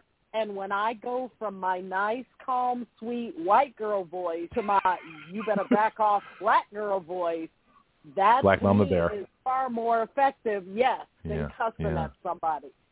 You, you need a T-shirt that says that Black Mama Bear Gun Report or something like that. We gotta gotta get you a logo, and uh, we we should all have T-shirts for our different reports. That'd be hysterical. I don't know what mine would That be. would be Let me- well, awesome. It would be awesome. Yeah. Well, well, we have a graphic artist. We'll uh, we'll talk to Wendy about that. In fact, we have our new flyer for our Citizen I would love Legislation Day. it. Yeah, okay. Well, the, the, the, would love Wendy made our Citizen Legislation Day flyer, which you'll all, I have a, a press release I'll be sending out uh, tomorrow sometime. All right, I want to talk to both of you about this, but Candy particularly because you have limited time right now. Uh, mental health. Hey, Uh, I Can see I make a this, comment this, on the? Can I make a comment yeah, on the uh, communication aspect? Yeah, it's a really like great a point. Y- Yeah, exactly. I'm sorry, John. Well, You so, sound like a white guy. a couple yeah, go things. ahead. Uh, one is you know, hey, good morning. That white girl voice that uh, Candy uses, they call that cultural appropriation. Oh, So that's interesting. I'm didn't Yeah. think of that. That's a good point. Right. Yep. Okay. But Oh. on a side note, uh, but anyway, the the bad guys aren't like us. They don't communicate on the same level. Communication is a two-way street. They have to receive the message and understand it for it to be effective. And if you speak to them like they're a normal, civilized human being, they're not going to understand it. It's like you're speaking Chinese to them. Interesting. They don't get Correct. it. So Hmm. bad guys, you know, they use the F word like a punctuation mark. That's a good line too. He's That's right. very true. though. Right. Yeah. No. I, Absolutely absolutely. But if, yeah, if yeah. if you're afraid to drop an F bomb in something or in a sentence when you're trying to get someone to get away from you or calm the situation down or ma- manage the situation, then you're not going to get that message across, and they're never going to understand it, right? It's, so it's it's your BBC voice versus, Hmm. hey, step back. Yeah. Right. No, it's interesting. I mean, I'm not, guy's afraid, not gonna I'm not afraid to use those words. In fact, I used to work with a bunch of Teamsters, and I would do it just for effect because I didn't use those words, and they had ten times more effect. In fact, one guy, I said without the without the f bomb, I said you'd be mute.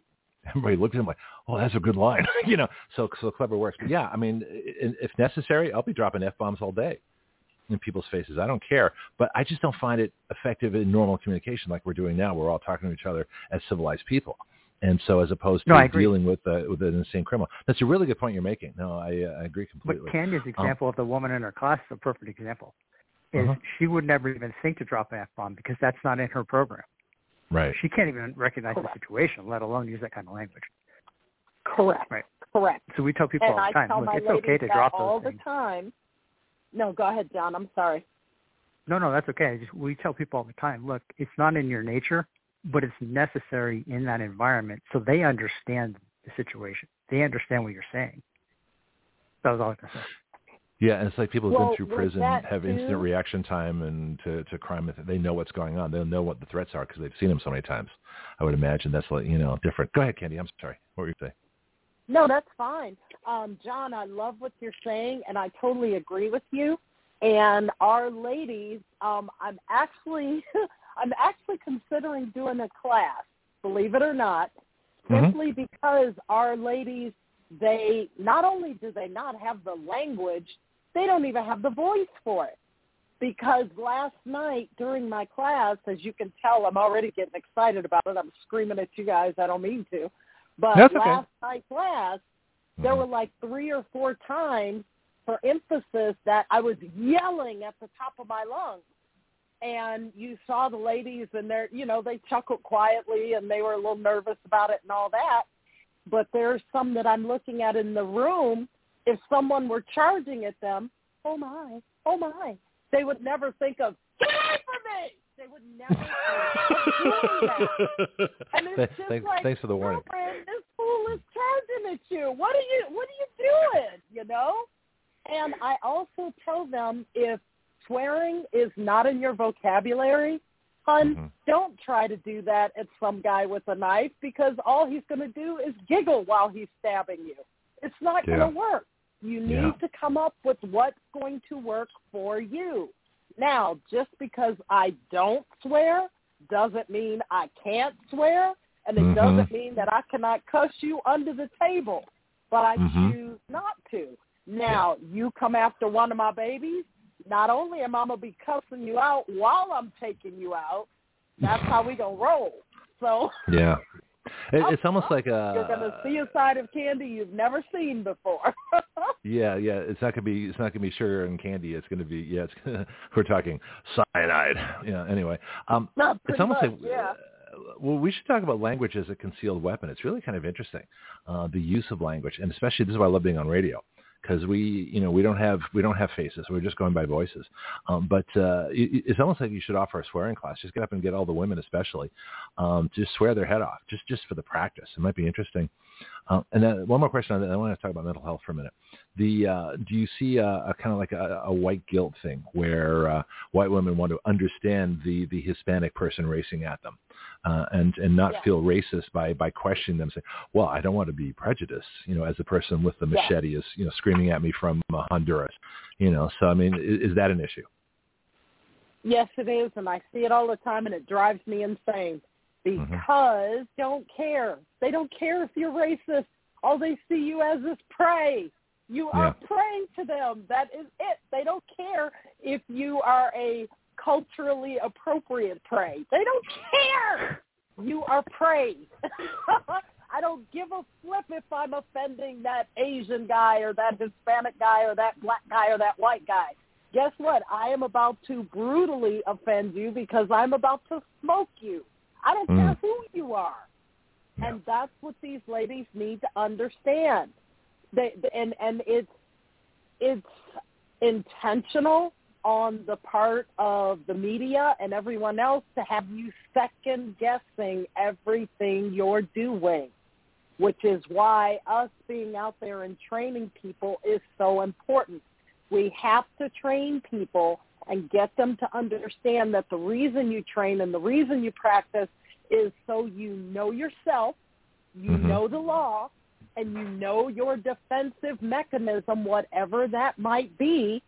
So on that day, that horrible day, you will not second guess yourself and potentially cost yourself your life. Yeah, I wonder if the, the government secretly thinks that even training in guns or the psychology of guns or the independence or the fact that we do have the power of life and, and death to defend ourselves, is that is just as much a threat to them as the gun ownership itself. Yep. Yeah, of course. The fact Okay. the fact that we're independent thinkers, that we think outside the box, that Yeah. we're not trusting on the government to take care of us. Yeah, that we're we're a threat. We are Yeah. because no, Yeah. I, I don't want your handout because Mhm. I don't care what they say. Anything free, quote unquote, that you get from the government is not free. All of us who work and pay taxes, we are paying for that. So there's there's no freebies with the government. There's always a cost and there's always a catch. No, you keep your government stuff. I don't want it. You know, it's interesting that uh, uh, of all the rights, uh, this is probably the, the most of the universal rights. I mean, everybody, uh, it, it's it, there's no nationality, culture, religion. There's no you know special interest group. There's nothing when it comes to firearms. It's universal in this country, and I think that's another thing too. It's a really unifying force when you think of all the different groups that are coming together, of of the separation by government, the, the segregation of this country that uh, you know really got going under Obama again. You know, people that don't look like you, you don't like them. Uh, give me a break. That's that's that's an irrational statement. Um, but it's just it's it's interesting how these things have been divided up. Uh, let's talk about health for a bit because I see this as a trap. I see this as a huge trap that uh, if if the the uh, the people who are trying to defend against the coming you know illegal gun restrictions. They say, well, we'll just make mental health laws tougher. We'll put more restrictions. We'll check people out more. We'll make sure that if they have, uh, as John was saying earlier about uh, domestic violence uh, or, or what, what do they call restraining orders, that uh, you know we can just expand that to to guns. And they don't take away chainsaws. They don't take away you know pickups. They don't take away you know you know large heavy vehicles. They don't take away baseball bats, drain cleaners, screwdrivers. They don't take away you know steak knives or any of these things hedge trimmers. They don't take away anything that I mean potentially. I, I, I watched John Wick. You know, you can kill with a pencil. Uh, they don't. They only take say away. hedge trimmers. Yeah. Why well, I, I'm on a roll. You know, let me keep me going here. You know. I know, right? But yeah, You've been thinking about this, Gary. no, not the hedge trimmer. But I, I'm just thinking like a horror film of a hedge trimmer. Don't don't don't don't we start on horror films anyway. But uh, yeah, I mean, it came to mind I'm thinking, you know, what are sharp objects, right? Sorry, not, And I'll- and I'll you say- know what though? Yeah, what you're saying, you Uh-huh. can't legislate evil. You can't. Evil is Mhm. evil, pure and simple. And if evil cannot do it this way, evil will find another way to do it. You Yeah. cannot legislate evil. But do you see this as a trap, though? Because people are the the especially Republicans are saying, well, our, our defense against or their defense, not ours, but their defense against these coming gun laws uh, is to say we'll just make mental health uh, things stronger. We'll restrain people earlier. We'll do all this other kind of stuff. I think it's a huge trap. I think it's just I think it's it's this way the government the, the gun grabbers win both ways. They win because they get more restrictions under mental health, and they win when they get more gun restrictions. So as far as, it, as they're concerned, they win either way. I see this as a strategically huge error, and I'm curious what you two think. Piaki too. Let's go with Candy because you got limited time here. What do you think? Do you see it as I see it? Um, Yes, because Okay. um, I was talking with a friend of mine on the uh, Buckeye board, and he was saying because it, it was kind of a trap. We were uh, testifying before one of the committees in our state capitol, and we were talking about the dangers of red flag laws and this and that and the other. And one of the people in attendance asked, well, what about someone who's mentally unfit? Do they still have Second Amendment rights? You're saying everyone has Second Amendment rights. What about someone who's mentally unfit? And uh, my friend said, you know what? If allowing that mentally unfit person their Second Amendment rights guarantees that I keep mine, then so be it and then we'll have to deal with that on a case-by-case basis. But by making a sweeping generalization Mhm. of anyone who's mentally anything opens a extremely wide door and creates an extremely slippery slope because mental can be completely subjective and it will differ from person to person. So opening up that door and establishing that establishing that slippery slope, I think Mhm. is a dangerous and very scary move. Very, very scary. I would rather guarantee that everybody have their Second Amendment rights, and as they do stupid stuff, then Mhm. we address that as it happens. But don't Yeah, be taking and- away my rights because of what you're afraid someone else might do. Yeah, exactly. And there are people who are perfectly mentally healthy, you know, robbing banks, carjacking. Yeah. Uh, you know, they, They're they not pass nuts. all kinds of tests. So that's that's no criteria. Yeah. Yeah, John, what do you think? No, I, I agree. I think that that's why everyone's opposed to red flag laws. Well, every sane person's opposed to them because it's just Every right sane where person. it's disastrous. That's interesting choice of words. Yeah. Okay. no. right. Speaking of mental health, right? Yeah. Um, yeah. But yeah, I, I think they they continue to lower that bar, and that's the problem. Um, so that that Rahimi case I was talking about earlier, that guy didn't even get a hearing. They just, you know, gave him the restraining order and said, now we're taking everything from you. No hearing, no defender, no attorneys, no nothing. Well, that's the Right. problem. Uh, You know, and, right. No, and I these agree. And Republicans that's- who are running to this. So I, I think you're yeah, right. That's yeah. the trap. The trap is, well, now Now, it's uh, domestic violence. Now it's this problem. It's that problem. I mean, you could theoretically make the case that if you commit a violent crime, you're already mentally disabled. Right? It's a mental problem. Correct. So Correct. that's the slope. Right now, that now you you apply that to a speeding ticket or reckless driving because that's going to be your Mhm. problem too. And then Yeah. there's your DUI argument. Right? The fact that you've had a DUI So- means you have a condition. You should no longer be able to exercise your rights. So Candy? I have a question. Have you guys have have you guys ever heard of um oh gosh, I'm just having a uh, hold my guns. Have you guys ever heard of that? No, Yes. John, Okay, cool. What- Yeah. John, what is- you have heard of it. what is um, it? The young lady Sarah who runs Hold My Guns, she is an amazing lady.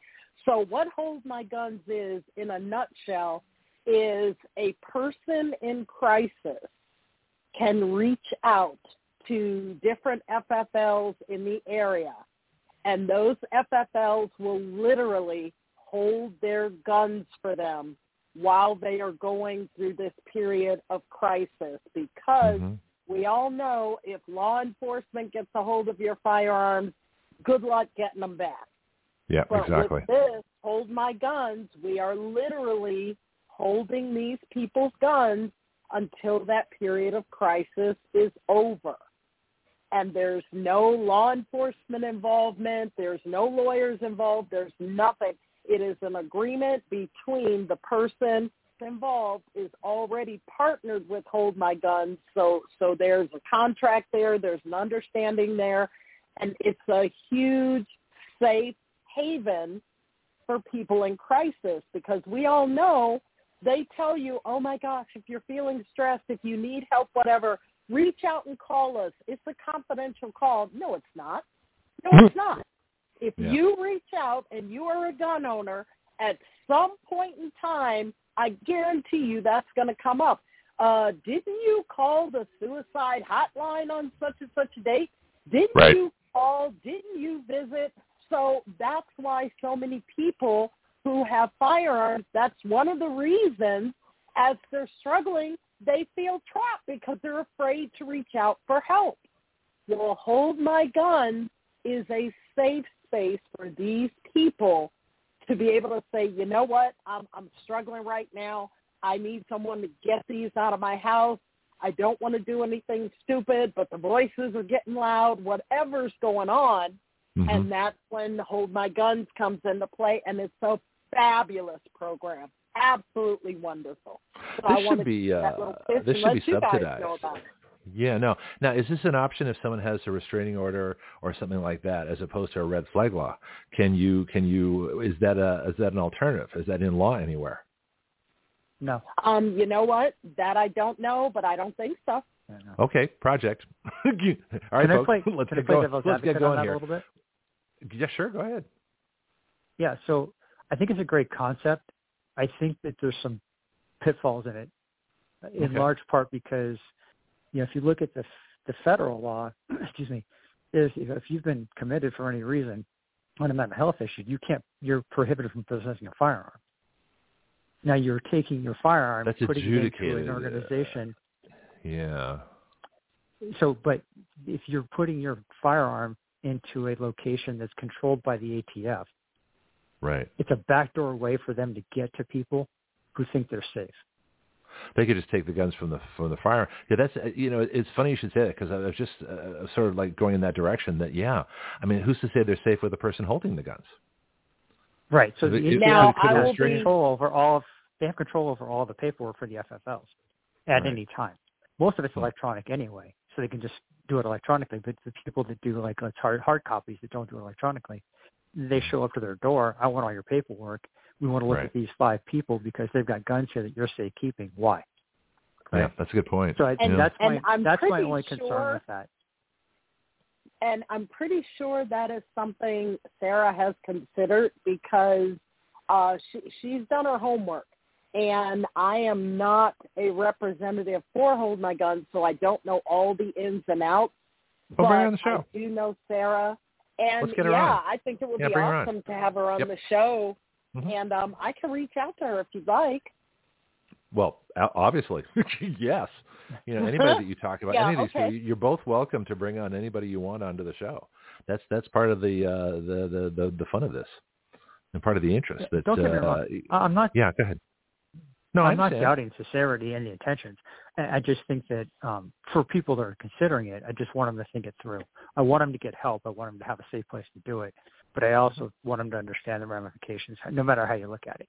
It's dropping your gun off using that organization. One, they can subpoena their records because there's no uh, privilege attached. Right. And then on two, top of that, if you go to any ATF and if it's on their website, I, I looked once before and I can't remember if I saw it or not, but they usually have like a listing of, you know, FFLs or you can, you can contact someone within their organization to get that.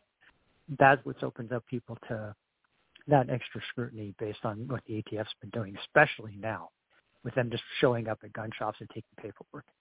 There's been more Well, than one case where they've showed up and said, this person's buying five And John, what you're saying is also a concern that has been brought up by other people. And Right. again, I don't know enough about the organization, but you're not the first one to bring that up, and that is a valid concern because, like you said, the the FFL is still overseen by the ATF, who can do whatever the flip they want, apparently. So, Well, the answer is to get rid of the concern has been ATF. that's that's the first thing is get rid of the ATF, but that's a that's another story.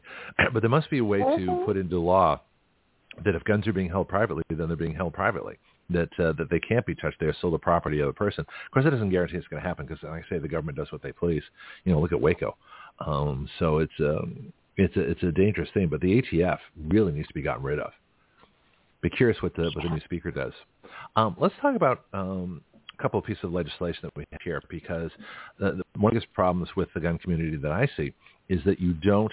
Uh, they're always trying to say, "Well, it's Second Amendment. You can't pass this gun control law." And then, of course, the, the, the left gets up and says, "But we'll be safer. We'll feel better. We can't. I, it's you. You're causing these mass shootings. You know, we can't put restrictions in the Second Amendment. We can do anything we want." Rah, rah, rah. And they go all this emotional nonsense. But the, but the the gun committee never comes out with opposing legislation that, that increases gun rights. And I, I just don't. And I think that to me, that's the best way to fight back. So I gave you all three bills yesterday. I'm sure you've been studying them all night long.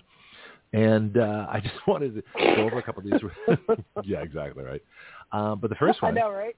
yeah, that's okay. You got time. Um, everybody knows you have them now. I announced it on the radio.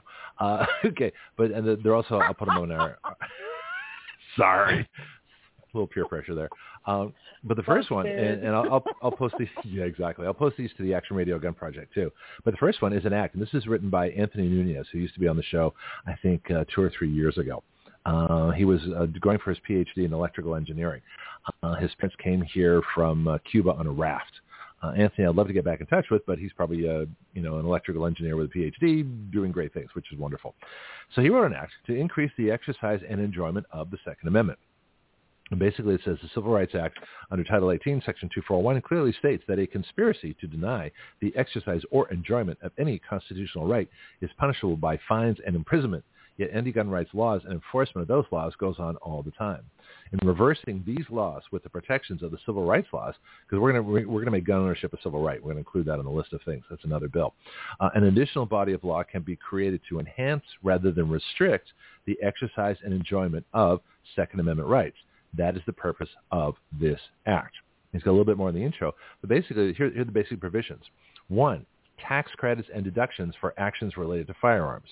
Two, legal protections for good Samaritans in lawful protection of others. That would be like Lewiston. Three, education of the posterity in safe handling uh, of the posterity. That'd be like high schools. Of the safe handling, ownership, and usage of firearms. And three and four, strengthening of relationships between the body of the people and agents of the state. In other words, law enforcement. But the biggest one that I have is, is tax credit deductions for action related to firearms, and that would be lawful purchase, ammunition, permits and licensing, classes, range fees, uh, mileage, uh, membership in Second Amendment organizations, competitions, reloading, hunting, eye and ear protection, instructor-related expenses. You guys are going to love this. Police reimbursements for training citizens, USA-made firearms, ammunition, and gear, uh, carry insurance, gun maintenance, and repair would all be either tax deductible or tax credits. What do you think? Ooh, I love it. Yeah there. We need to get this to the gun groups. See, here's the frustration for me. At Action Radio, it takes enough time to do the show. Uh, we have our Citizen Legislation Day and actually write this legislation. We cannot share it for people. We cannot advocate it. The gun groups have millions of people across this country. We need you two and everybody else to get to the gun groups. And the gun, I want to try and get Eric Pratt on the show um, from uh, Gun Owners of America but we need the gun owners. In fact, I invited Cheryl Todd, who's a broadcaster, to come join us today. Apparently, Cheryl, Candy, you know each other? I'm guessing. Yes, we do. Cheryl's awesome. Well, we'll get her on the show one time too. Um, but uh, but this is the kind of thing we need. We've got the laws written. This was written uh, February 13th, 2020. This law is almost three years old. Wait a minute, it is three years old. Three and a half years old. It's almost four years old. Okay? And yet, no one else is coming up with tax deductions and tax credits for all the things. And you know who this really affects is low-income people. Low-income people who cannot exercise their Second Amendment rights because they don't have, in liberal terms, access to quality ammunition and firearms. Mm-hmm. So you can, you can even put this on, on, a, on a minority issue as well. It's like, well, wait a minute. We've got black and Hispanic people that can't afford to exercise their Second Amendment rights. This is racism. I mean, I don't care what basis you put it on. But there's no reason that as, that a right should be taxed. I love it. Panel? I do. I love it. Yeah. I love it. Okay, well, it's in your it's in your messenger. Balls in your court. yeah. All righty uh, then. I'm going to be yeah. forward in that puppy. You should. Well, what you could do. Here's a thought I just had. Both you and and, and John uh, could teach a class in gun legislation and advocacy. You know, as a little sideline. Train people. All they have to do is read the bill, copy the link, send it to government and media. That's it. John? Yeah, no, agreed. I, I think it could be tweaked here and there for sure, but um, yeah, on its face, I think it's a good bill. I think you need to change the name.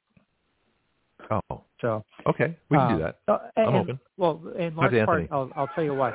I'll tell you Yeah. why is because Uh-huh. the left is really good about camouflaging what they do. Mm. right? So uh, Affordable Care Act, right? It Had nothing Mhm. to do with affordable care, but it made it sound good. Uh, California had a proposition uh, three, four years ago, or something like nah, four or five years ago now. Um, no, more than that. It was nine years ago. Anyway, it was Prop 47. It was uh, the Safe Neighborhoods and School Act. But what it did was that's that was the act that reduced all the felonies to misdemeanors. Petty theft Oh, went up to nine hundred fifty dollars. Shoplifting. Yeah, I, I know where you're going with this. and- and Forgery, I hold- bad checks, and yeah, all that. Yeah. So I want to hold you up only what I think I want to is get two more if bills you name in. it but yeah, differently. go ahead. No, I Mm. think if you No, name I it see- differently, you give it something that's appealing to everybody so they can't argue against. I don't care what the name is. I mean, you could call it, you know, the Human Rights Protection Act. Like, who's Yeah, against, exactly. you know, yeah. The the the, the, doing protection the, for that, or- yeah, exactly. You know, the, you know, freedom the, and the, safety the low income minority, bill or you know, encouragement you know, bill. Yeah, you know, yeah, Rights Enhancement Act. Yeah, uh, I don't do that, sure. and I'll tell you why. Because uh, specifically, that's one of our principles here is we we name bills correctly. And so I'd rather argue on the merits of it. And I know what you're saying. You know, so the equivalent of the Affordable Care Act, uh, it's a good idea, uh, and I, I appreciate it. Um, I, I would have to think very carefully if I want to change our principle, one of our principles here, which is we name the bills honestly, uh, and we argue sure, But I honestly. would think about it. Think about it in terms of this is warfare. You can't no, hamstring yourself. No, it's a good idea by not not doing it the same Yeah. way they do it. You know. Yeah. So that's Yeah. the only thing I would think of is because the reason we can't get stuff passed is because we do Mhm. these things in such a way that yeah we argue on the merits, but they're Mhm. not arguing the merits. So if you can't Yeah. fight a game with one, you know, you can't win a fight with one hand tied behind your back. No, I agree. Mm. Um, So, I just I don't know if you I know. want to change the. Let me. Uh, I want to get two bills in before Candy has to go. Candy, you got like five more minutes, or, or how much time do you got? Yep, I got about five, uh, quarter two. I'll be off. Okay, so let's let's do the next two, and we can come back to this one, John, because it's a good point. I'm not trying to dismiss it. I'm just trying to uh, um, get things done here. The second bill is one of the first ones I wrote, November 19th, 2017. The gun purchase background check using the Banned List Only Act. Currently, every person who wants to purchase a gun has to go through a background check. The potential is there, despite what the government says, to register everyone into some government database. And of course, we now know that's true. Then I said to remove that possibility and not search citizens without any probable cause, instant checks will be reversed. Instead of checking every customer, each gun retailer and seller will have the list of prohibited persons with photographs in their computer system in a secure government computer program that only they and their staff can use. When a customer wants to make a purchase, their photo ID is compared to the prohibited list. If they are not on the prohibited list, then the purchase goes through. It is up to government to maintain the most current prohibited list, but this way no government record of the gun purchase is made during the computerized background check, only a check of the purchaser against the prohibited list in the computer. Whether all the record, whether all record of the purchase should be also be scrubbed or just kept at the retailer is another consideration. All right, I'll, I'll say that part, but that's basically the idea. So uh, I don't have title or statute. This is before I even got title and section. Uh, this could be done in any state. This could be done at the federal level. This could be done anywhere. But the idea is prohibited list of persons is at the gun retailer. And they take your driver's license with photo ID, especially if your name is John Smith, right? And they compare because probably a million John Smiths. This is where, I mean, nobody mistakes Greg Penglis. I'm it. you know, this is not a problem. Um, but common names, common names, have, it's a problem. So you, you, you give your government ID, and of course, forged driver's license, that's another issue too. But assuming you have a, a legitimate government photo ID, you, that's compared to the prohibited list. If you aren't on the prohibited list, you whatever purchase you want. Sound good? Yeah, but I think you have to fix the list. Yeah, I was What's going that? to say there. there- What?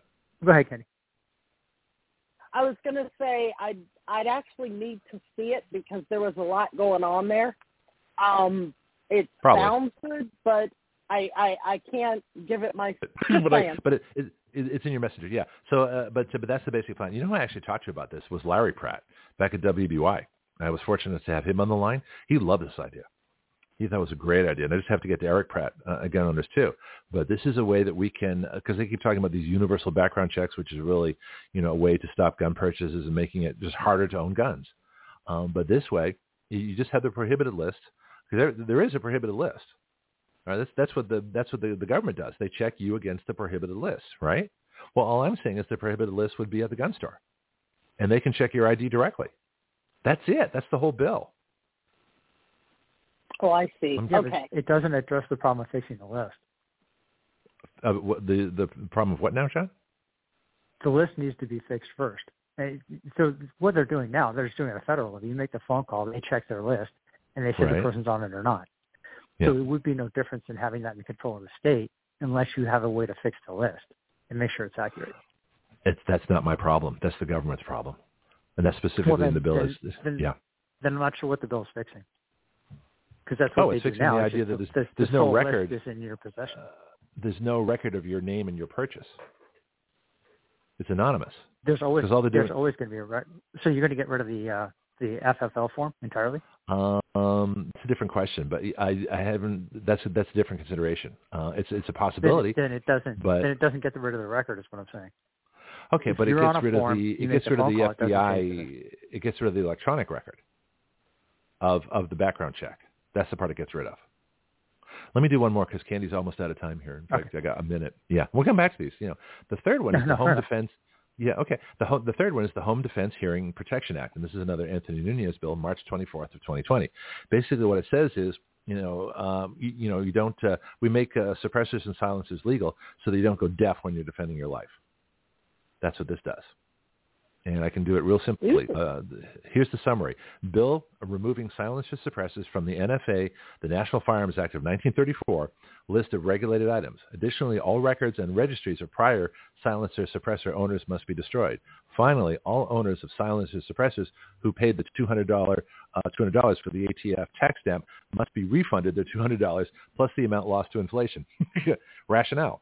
The Department of Justice and Congress of 1934 included silencers and suppressors in the list of NFA regulated items without justification. Since then, there were over 2 million suppressors in circulation, yet there is only a 0.003% conviction rate on alleged crimes involving suppressors. Here's the text of the bill. It's very short. One, let it be made into law, effective immediately, that silencers, suppressors are to be removed from the NFA list of reg- regulated items. Two, that all persons who are, anyway, that's basically it. Let's just stop right there. So in other words, silencers and suppressors become legal. Logically, why should you go deaf when you're defending your life? Why should you have to make that choice? That's what this bill does.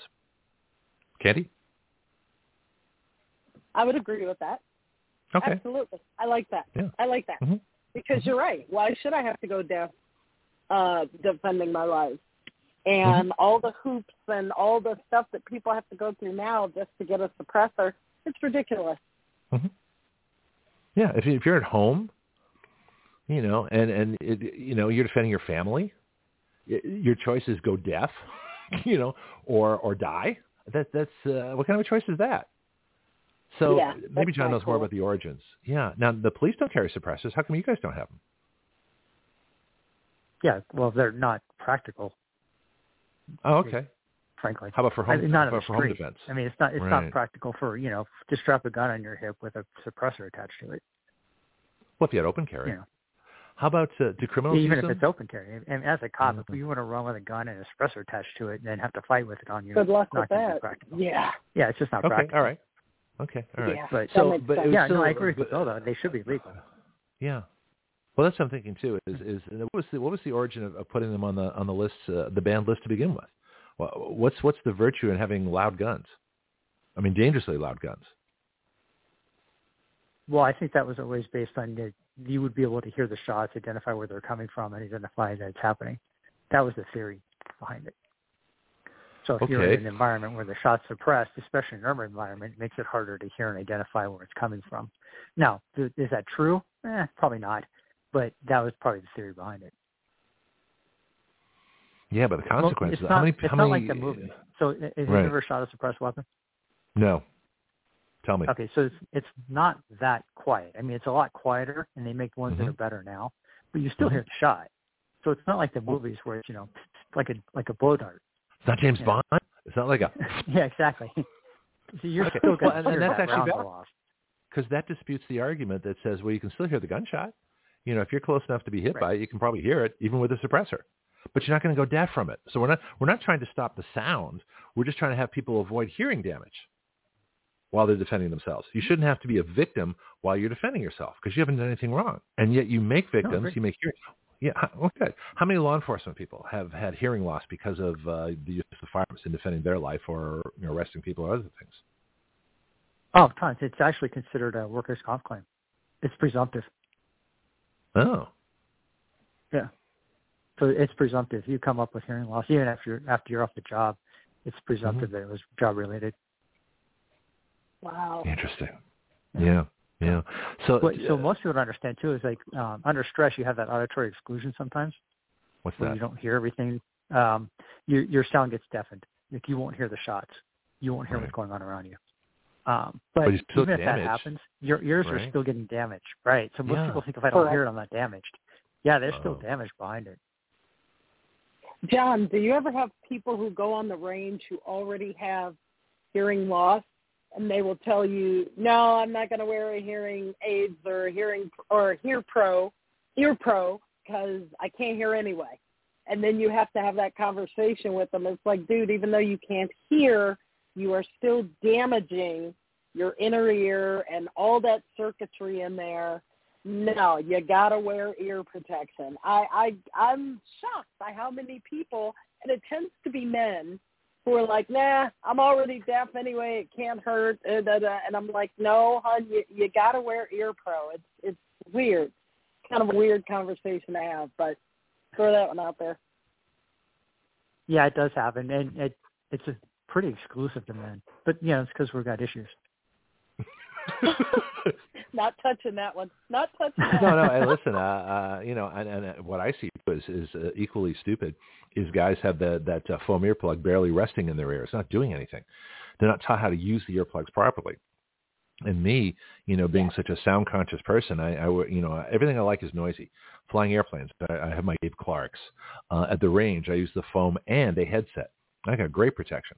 My fear is that when I actually hear a gunshot for the first time, if I have to save my life, God forbid, but if I have to do that, it's gonna it's gonna shock the hell out of me because it's gonna be a hell of a lot louder than any gunshot I've ever heard before. Because I always wear double protection because I don't want to damage my hearing.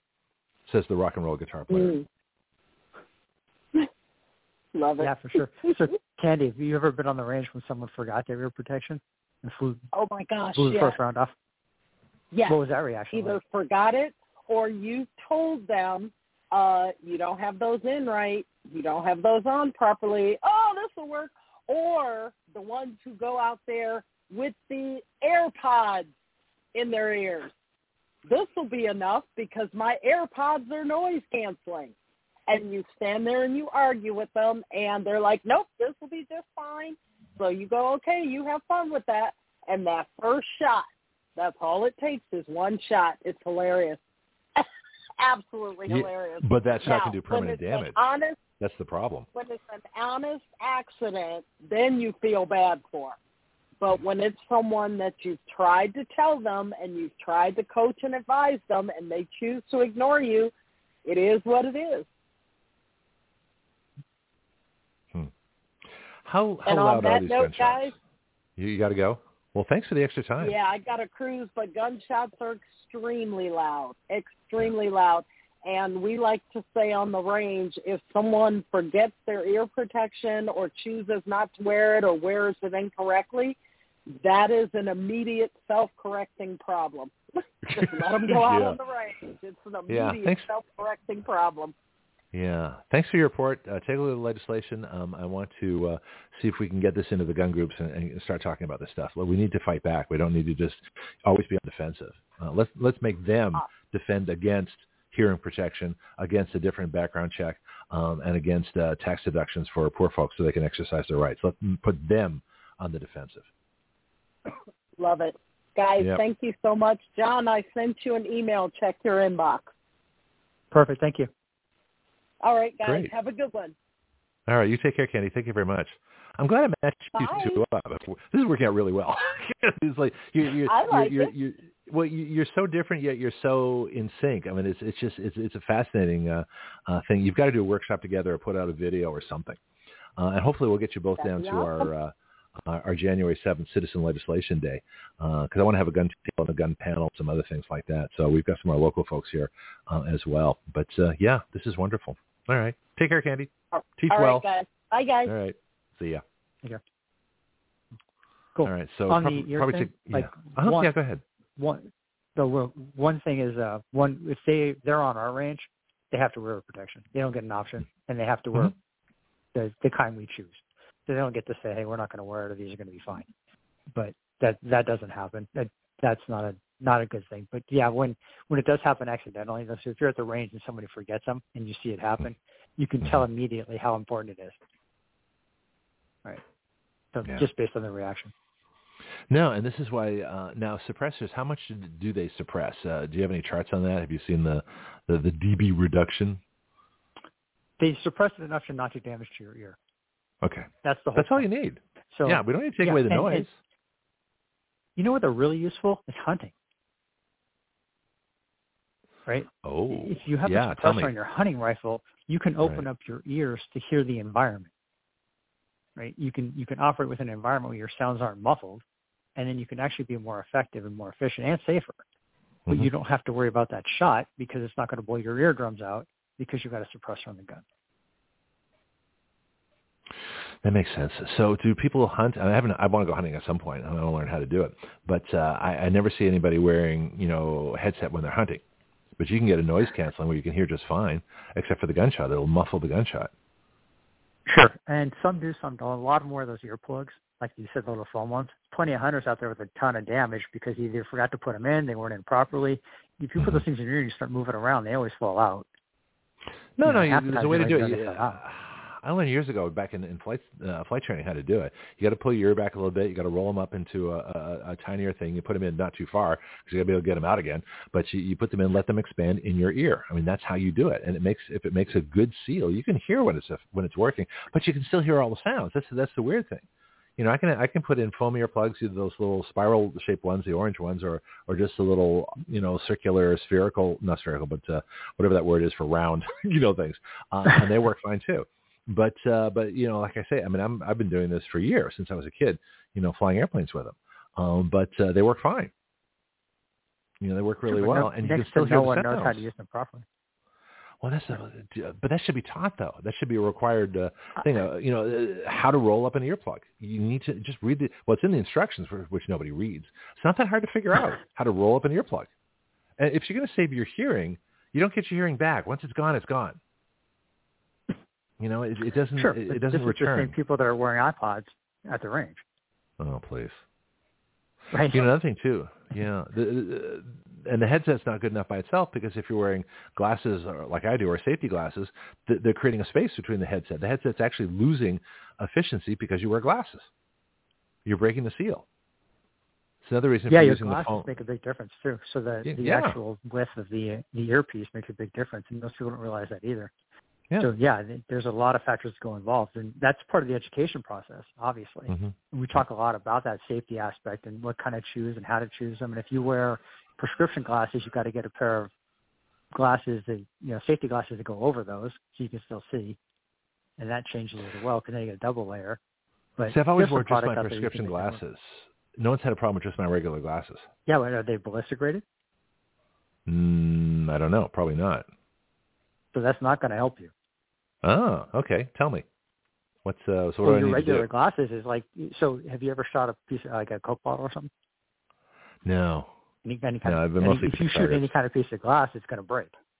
Right. You throw, throw a rock at it, it's going to break. If you were to drop Right. your glasses on the ground and step on them, they would break. Right. Right. The, So, the yeah. protective glasses are rated for impact. So if you hit that with the impact of a round hitting it, it's not going to penetrate the glass to get into your eye. Okay. So the, the safety glasses are there to protect your eyes. So if your your prescription glasses aren't rated for that, which I'm sure they aren't, unless you special order Yeah. them, then it's a lot. No, no, they wouldn't Then be. yeah, you need you need a pair of safety goggles to go over your scripts to protect your eyes if something comes back and bites you. Okay. Yeah, that makes sense. I mean, I, I wondered about that too, but I said, oh no, it's fine. I was like, okay, you know, me and my my, my trusting nature, but uh, on that particular case, but yeah, but yeah, but Right. it makes sense. But that's another reason for the foam for the earplugs and the head, because the headset, especially if I'm wearing two sets of glasses now, there's going to be more space around that headset. It's not going to be as effective. Sure, and they Huh. make some extensions to the foam part on your headphones that uh that bump that out. They increase the padding to help make that seal. Yeah, I gotta look more into this. Well, when I get back into shooting in a, in a serious, I'd, I'd love to get back at, at something like a competitive level, just because it's fun. it's way too much fun. Mhm. Okay. Um, we're coming up to the top of the hour here. We got the third hour. Um, I've got enough material. I can talk to myself. I'd rather I'd rather talk to you guys. We got uh, Bianca in the line too. John, do you have some more time, or do you have to go? No, I got time. Okay, good. Well, the, I love all this time you have. This is great. Well, take a look at the bills. We can talk more about those. Uh, we, I can get into this article that I had earlier because it actually makes some good points. It, it makes about you know about eight really good points and about two completely stupid ones. I think we're completely wrong on that. So uh, let's what time is it now? Eight fifty nine. It's a good time for us to take a little break. So mute yourselves if you want to make some noise. Get some coffee. Back in about uh, four or five minutes.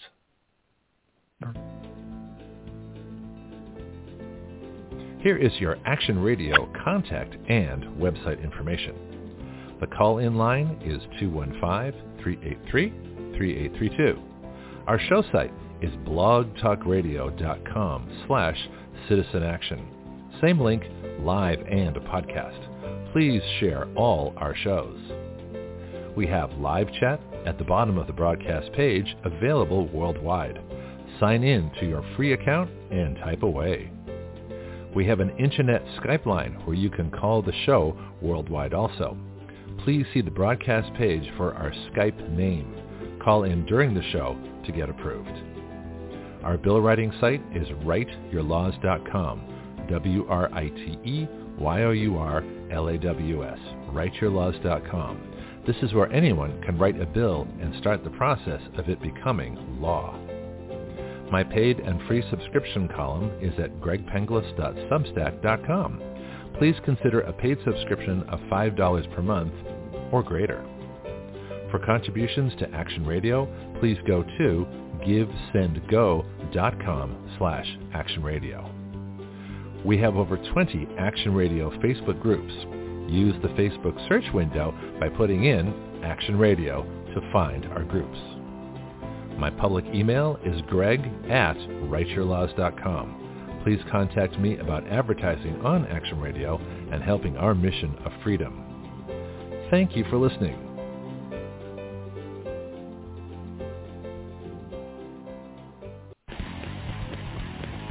This is Greg Penglis for Strikeforce, your source for pure energy.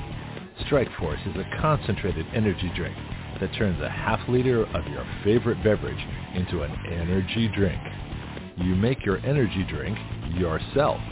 Action Radio is an affiliate of Strikeforce, so our listeners get a 20% discount. All you do is add our code WYL to the discount code window at checkout.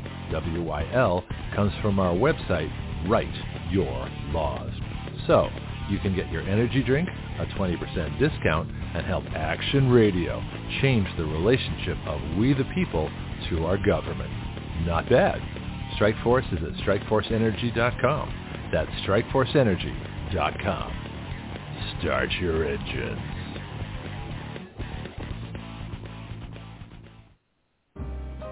Greg Penglis here for my book, The Complete Guide to Flight Instruction. Everyone at some point in their life wants to learn how to fly. Few try. Even fewer go on to get a license. I believe a major reason for that is how we teach people how to fly. My book is designed to help you navigate the flight training system, but it's so much more than that. It really describes an entirely new way to teach flying. So if you've never tried a lesson or got discouraged in your training and quit for any reason, this book can help you. Don't be a rope pilot who just follows procedures. Be a thinking pilot who makes great decisions, who understands all the reasons why we do what we do. You can incorporate these principles into your own flight training at any time. The Complete Guide to Flight Instruction is featured on the Action Radio with Greg Penglis Facebook page and is available from Amazon.com.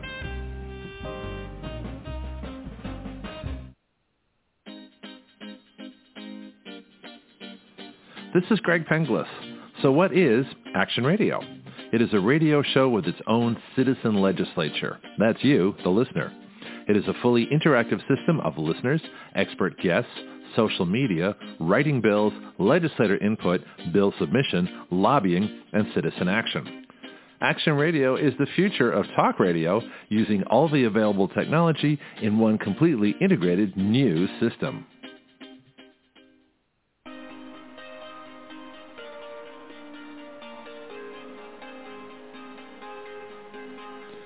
You are listening to Action Radio Online with Greg Penglis. The webpage for all Action Radio shows and podcasts is blogtalkradio.com slash citizen action. Please share our show with all your friends and family, both nationally and internationally. The guiding principle of Action Radio is this.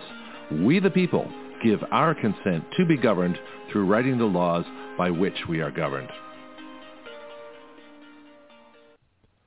Joe Biden's dark winter.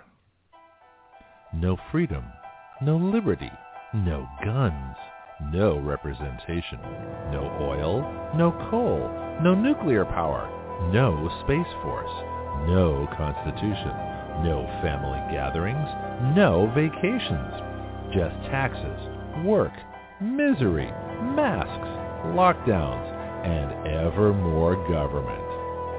This is what will happen if you let Marxists steal the election. This has been a public service announcement of Action Radio, reminding you it's time to get off your butt and save your country. All right, let's get back to uh, News Talk.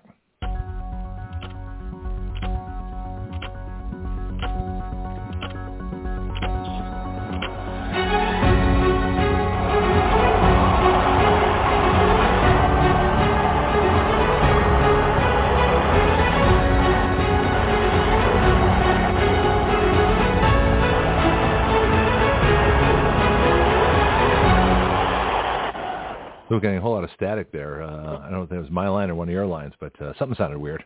Anyway, we're back. Um, last hour of the week, and so I'm pretty open to anything anybody wants to talk about. Um, I've got uh, I've got lists of, of, of different things like that. We can go back to the gun chat. Uh, we can talk about the, the bills. Uh, we can talk about uh, anything in particular. I know uh, John um, had a discussion of, of the titles of some of the bills. We can kind of pick up on that. But we got a new speaker. You know, we've got uh, a whole set of priorities. We've got investigations that need to happen. Um, I played the, uh, the the Biden one. That was actually made right before the 2020 election, and so we already had the masks, the mandates, the lockdowns, the closed churches. We'd already seen the worst of government, and I was, uh, you know, I was worried about that election that it would be stolen because I knew Trump was going to win it if it was an honest election, and it wasn't. And of course, we know what's happened ever since then. Um, and so that's uh, it's very interesting that all the things that I predicted, you know, unfortunately have come true. They're all happening. And so that's where we are right now. Anyway, uh, Pianki, John, um, anyone wants to start to pick up on anything we had before, or, or uh, you know, introduce something new? Feel free. We get to we're wide open for the for the rest of the hour. Okay, don't all jump at once. Go ahead, John. so so we talked about having 400 million guns in the U.S., right? Uh-huh. I looked it up. So in 2021, we had 48,830 gun deaths. And that includes suicides, Right. right? If you mm-hmm. divide that by the number of guns, we're talking one one hundredth of one percent. They're actually Guns used in a crime. So wait, wait, say that again. That- that- one, that- one. no, I, just, just straight, I can use just this. straight gun deaths. So anytime a gun resulted, use of a firearm resulted in, in a death, and that includes suicides. So if you break it down to homicides, it's only about twelve thousand. But if you include suicides and everything else gun related, it was forty-eight thousand eight hundred and thirty. Yeah, but I, I wouldn't include that by 400 suicides. I would just Yeah. in, I would just Well- include the criminal use of guns because that's where criminals use them to hurt other people, not people hurting themselves. You you, can legislate No, I- that against, against that all you want. It's not going to do anything. But I uh, agree. with the left's argument is guns cause problems, guns are causing suicides. So let's just throw it in there, just for the sake Okay. of argument. You're Huh. still looking at one one hundredth of one percent. that's amazing.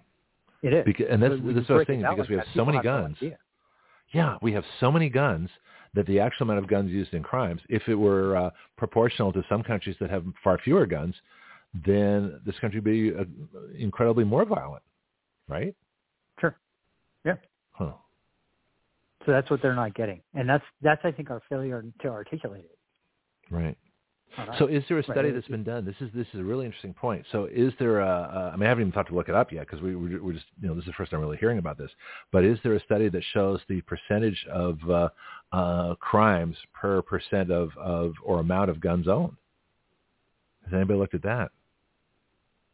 uh, I don't know. Probably not. I guess Maybe Yeah. that would make too much sense, right? They, Yeah. they tend not to look at things that have statistical favors to the encouragement of the Second Amendment. Yeah. Right. So let's take a look at uh, Somalia, Yemen, Honduras. you know, the countries that come to mind. Um, countries that are known to be violent, right? So the percentage of civilian gun ownership in those countries compared to the amount of violence uh, that's committed, and that would include militia groups, you know, terrorist groups, all that kind of stuff, because they're there. So you might as well include them, right? As as criminals, uh, as well as terrorists and other things. But if you look at some of those countries, there are far fewer guns in civilian hands and, and far more crimes proportionally are being committed in those countries. Would that be fair? Sure. Okay. Yeah, fair enough. But, so look at Britain. I mean, you got Mhm. the UK that outlawed guns for sure, but now outlawed knives, and their knife crimes skyrocketed. So they outlawed You're not gonna knives and knife crime skyrocketed? What uh, they Yeah. Well, because the average person wasn't allowed to use that tool to defend themselves, so there was no check, right? So it's the same same thing as gun control. You take away all the Right. guns, who has the guns? The bad guys. Yeah. You take Right. away all the knives, who has the knives? The bad guys. Does that include swords, by the way? I've always wanted to use a sword for self-defense just because of the intimidation factor. I'm serious. No, I'm serious think, about this. I actually, I mean, I fenced I don't in college. You have a snake. I don't think you can have a steak knife in public in the UK. Really? Well, that's the UK. But uh, but I hear that in in Florida, for example, and I have to look it up. But in Florida, your your concealed carry permit used to also permit knives of, of longer lengths than people without a concealed carry permit because I guess they were assuming you were of, of good character and had a background check and so it was it was okay.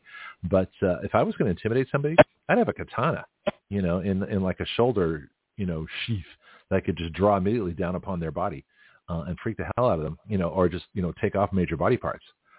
That's just me. you know, I mean, uh, if criminals, that's why they use machetes. Nobody wants to be hacked to death. People people would rather be. You know, I hate to say it, if we get graphic for a minute, but the idea of being shot is bad enough, but the idea of being hacked with a machete is horrifying. Yeah, I'd much rather be shot than stabbed. Yeah, well, and the stabbing victims you've seen, um, there's got to be, you know, we're talking lifetime injuries, horrible things have happened, and uh, you know, in, in many ways, deadlier than guns. Sure, it has a, probably a broader psychological impact as well. Huh. Yeah, and they've been around for thousands of years. I mean, edged weapons. I mean, uh, like the Japanese, they don't have guns, but uh, you know, the, the the samurai tradition, you know, the the knife and sword tradition goes back thousands of years. Sure. And, Yeah, and they make really good ones too. you know, I've, I've seen some actual, you know, Japanese, you know, traditionally made samurai swords. They're unbelievable. Um, but I'd love to have something like that, or an English knight sword. You know, it's, it's like the, the, the crocodile, crocodile Dundee effect, or a really good, you know, uh, uh, what do they call those things? What are the Indian knives? The Gurkha knives, the kukris. Mm-hmm. You know, if I had a kukri with a 14-inch blade on it, you know, I could do crocodile Dundee. Well, that's not a knife. That's a knife. you know, I mean, I don't know. Is there an intimidation factor that, that goes along with something like that? You know, mine's bigger, Yep. so to speak. Sure, unless unless you you know come across a guy with a gun, and that's a problem. Well, exactly. Well, you have to have the backup. But I'm, I'm just, I'm just Right. thinking that, uh, I mean, I, you know, I mean, if we're going to use, if we're going to talk self-defense, why would that not be a viable self-defense? So you've got your, your, your concealed 45 and uh, a somewhat concealed, maybe not, you know, katana on your shoulder that you could draw. That's right by your, you know, your right shoulder. You could just draw it immediately. And, and uh, yeah, I don't know. I'm just, just thinking, I'm just exploring options here. I know I So there are no rules, right? Everything's fair game too. I mean, getting it out of the car with a you know katana on your back's a little difficult. Well, it would have some kind of a swivel. You know, you think you could keep it in front of you. You know, you'd have to be able to take it off in the car. You know, it wouldn't be useful in the car. That's that's where you have your cross draw holster. But once you're out of the car, you put your katana on and uh, off you go about your business. I don't know. I'm just people are carrying swords. It'd be it very works for you, I'm on board. Yeah. Well, look at Well, Europe. I mean, look at the of people that carry dueling. knives, you know, What's that now? There's plenty of people that carry knives for self-defense, but it's it goes back to you know what you're willing to train with and what you're willing to do with it. Right. So, uh, as, as knife training as opposed to gun training, how long does it take to get really good to defend yourself with a knife? Probably a lot longer than it does for a gun. Yeah. That's the Yeah. problem. Yeah, you, yeah, you, you can't get people to come to more than one gun class generally. You know, if you're lucky, a couple. Right. You're not going to have someone invest, you know, six months for a knife training course, you know, once a week or twice a week. Yeah, because that's art form. That's that's there's a lot of uh, you know it is that's one of the martial art weapons, and you have to you know. But defending yourself against a knife, um, do you teach that? Yeah, but that's that takes time too. You know, some Yeah. of the basic principles are the same. Um, hmm Realistically, you talk to most victims of a knife attack, the vast majority of them think they were actually getting punched. They never even saw the knife. Oh, really? Yeah. You And know, they just find so themselves the- bleeding and in horrible pain, yeah, or what? yeah. Basically, Yeah. they're in the fight, and then when the fight's over, assuming they won the fight, they realize that they're bleeding out. Wow. And you can bleed out. You know, now that we're on the graphic subjects, I mean, you can bleed out pretty quickly, right? Oh, for sure. Yeah, depending where they hit you, absolutely. Right. And it doesn't take much. I mean, really, if you look at uh, even your lungs, you can puncture a lung pretty quickly, and it only takes about a half inch of the blade, maybe an inch. It Right. doesn't have to be a deep cut, you know. So it's yeah, that's why I'd rather get shot than stabbed. But usually in the fight, in that moment, the vast majority of people don't even know they're getting stabbed. They Interesting. getting punched.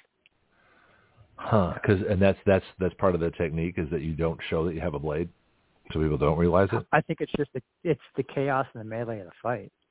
Right. So it's not even these guys are trained. I mean, you you look at most bad guys; they're not trained. They're just operating like a you know a sewing machine. They're just keep you know stabbing the guy.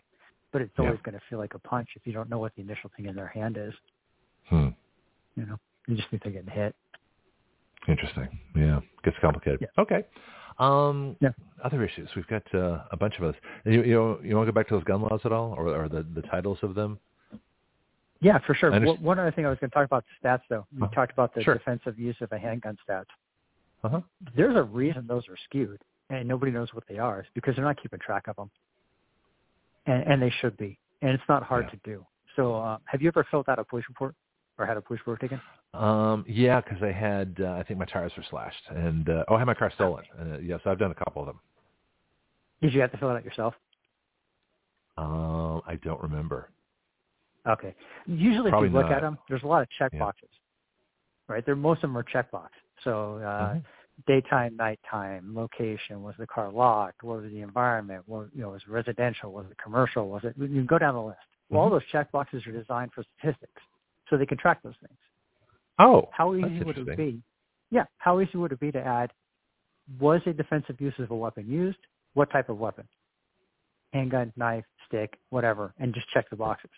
So they can Right. actually keep track of those things fairly accurately, but they don't because if you look at it on its face, probably conservative estimates is well over a million times a year in this country. Oh, I've. I've heard half a million to three million defensive. uh, defensive uses according to our, our stats here that we just read earlier. Yeah, so I I would estimate that probably uh, conservatively at least a million. Half a million is low, but and Yep. it's not just most of those aren't even a shot being fired. It's just the display of the gun. It's the actual person having possession of it. You could Mhm. track that fairly easily. They don't want to track it because that just makes the argument.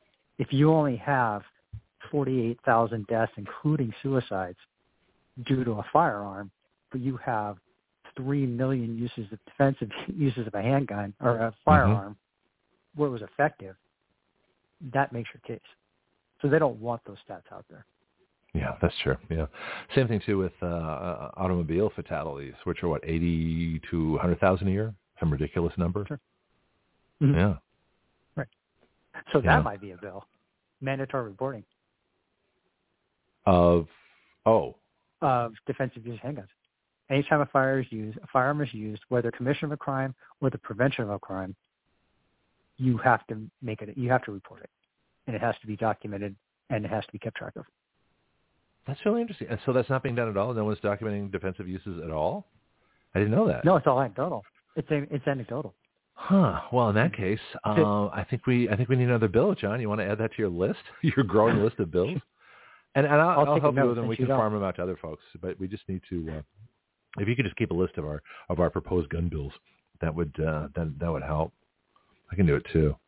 So so some so mandate reporting of defensive gun use. Uh, okay, let me go over. Since we're on guns, we've got about forty minutes left. Let me let me go through this article because it does cover uh, a bunch of things. I'm trying to write and talk at the same time. That's an interesting skill, by the way. Hopefully, I don't say something really stupid as I'm doing this. Mandate report defensive gun use. There we go. So back to our article in the national interest. Um, they, they break things up and they ask questions. And then the first question is, how big is the threat to public safety from guns and mass public shootings?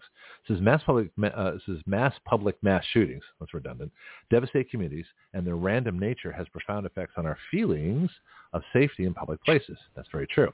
They're a well-publicized phenomenon, but they remain an incredibly small threat to any one individual. They account for only a fraction of the 1% of all gun deaths every year. That's interesting. Contrary to popular talking points by gun control advocates, the United States does not have a particularly extraordinary problem with mass public shootings compared with other developed countries after accounting for population differences. Moreover, in the, in the other developed countries, bombings, mass stabbings, and car attacks frequently kill more people uh, than even the deadliest mass shootings in the United States. That's interesting. Yeah. Sure. Okay. Bianchi, you want to get in this conversation? I know you're out there still. You don't have to. You can listen. I'm just curious. Just want to give you the opportunity. He's there. Okay, fine. He's probably making coffee. Next section. What is the role of mental illness? Uh, all the things we talked about the show, that, uh, we pretty much covered, this article covers, but it's just interesting their take on it all in one place. It says most mentally ill individuals are not and will never become violent. That I find interesting. Most mentally ill individuals are not and will never become violent. So that, that sort of negates the, the idea that mental illness is necessarily the problem or the solution. It's as violent especially when they are, uh, says, they'll never become violent, especially when they are receiving proper treatment. So, the, so, so treatment, I understand. That makes sense. But my contention is, if you're too dangerous to have a gun, you're too dangerous to have a car. You're too dangerous to be out in society. You're too dangerous to do a lot of things, like have a steak knife. So it, it's all or nothing with me. You know, you, you have all your rights or none of your rights. So you cannot take away from felon uh, the right to own firearms or the right to vote because you can't be selective about rights. That's that's unconstitutional in the Fourteenth Amendment, equal protection. If you're too dangerous to to to be in society for whatever reason, then you should be in jail. And if you're out, then you should have all your rights. I, I don't like this this kind of quasi in out sort of area because it just seems like a way to to increase you know gun control on on previous felons. But it doesn't make any sense if you let them out, but not have guns because they still have access to violent uh, means. John, what do you think? No, I agree. Yeah, hundred percent. I, I don't think you can take their rights away once they've you know paid their dues or served their penalty to society. Mm-hmm. You know, I think that if they're out on bail or if they're out on not so much bail but um, oh, parole, parole, probation, that's a condition of their release. That's yeah, different. They're, yeah, they're still right. not released yet. Right. Um, well, because the argument is violent felons. They might do it again. Yeah, they might. But that's but in other words, it comes under this prevention idea again that we can stop people ahead of time for what they might do. And as Candy said, it was a brilliant line. She says that you cannot take away someone else's rights uh, that that that also take away my rights at the same time because because the rights of the individual are paramount, and government should, should cannot be in business of predicting and preventing necessarily crime. How much, uh, when you're a police officer, how much instruction did you get in how to prevent crimes? I mean, obviously your presence, things like that. I'm not talking about that, but specific means. You know, if you do this, this crime will stop, kind of thing. Not a ton. It usually revolved around our presence or impacting an area, but it wasn't Okay. necessarily a preemptive. Hey, we need. They towards the tail end, they started doing more um, like neighborhood watch, uh, things like that, and trying to educate the public uh, Mhm. as far as that went. And they they started those programs up. I think a lot of those have fallen by the wayside, to be honest, now because of That's what's too going bad. on. But Yeah. yeah, it, it, initially though, it was more our job was to arrest the bad guy Yeah. and our job was be a presence if we were there to, to avoid something happening. But Mhm. really, cops don't have a legal duty to protect anybody.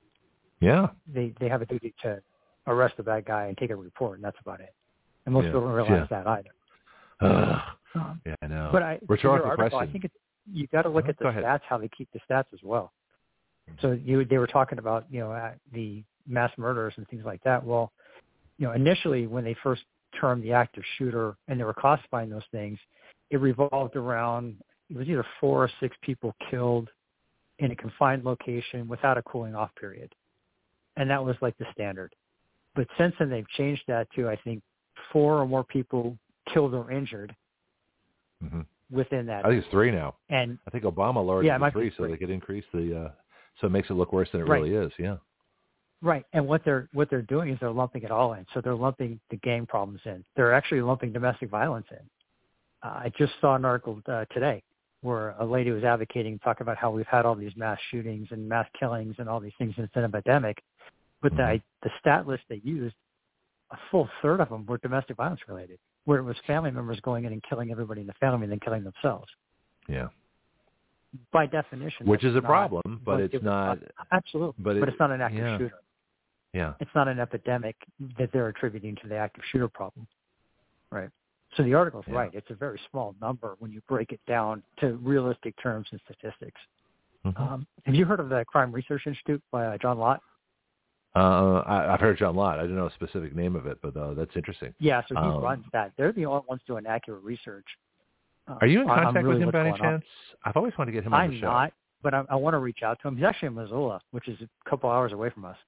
Um, Okay. So I'm, I'm my that's one Well, of my worth a to-do drive. is to kind of reach out and talk to him. Yeah, absolutely. Well, Uh, yeah, we give him an hour. If if we could have this hour, this third hour of the show, if he wants to come on, uh, I'm sure we can talk Candy into staying around too, because I, you know, it'd be great.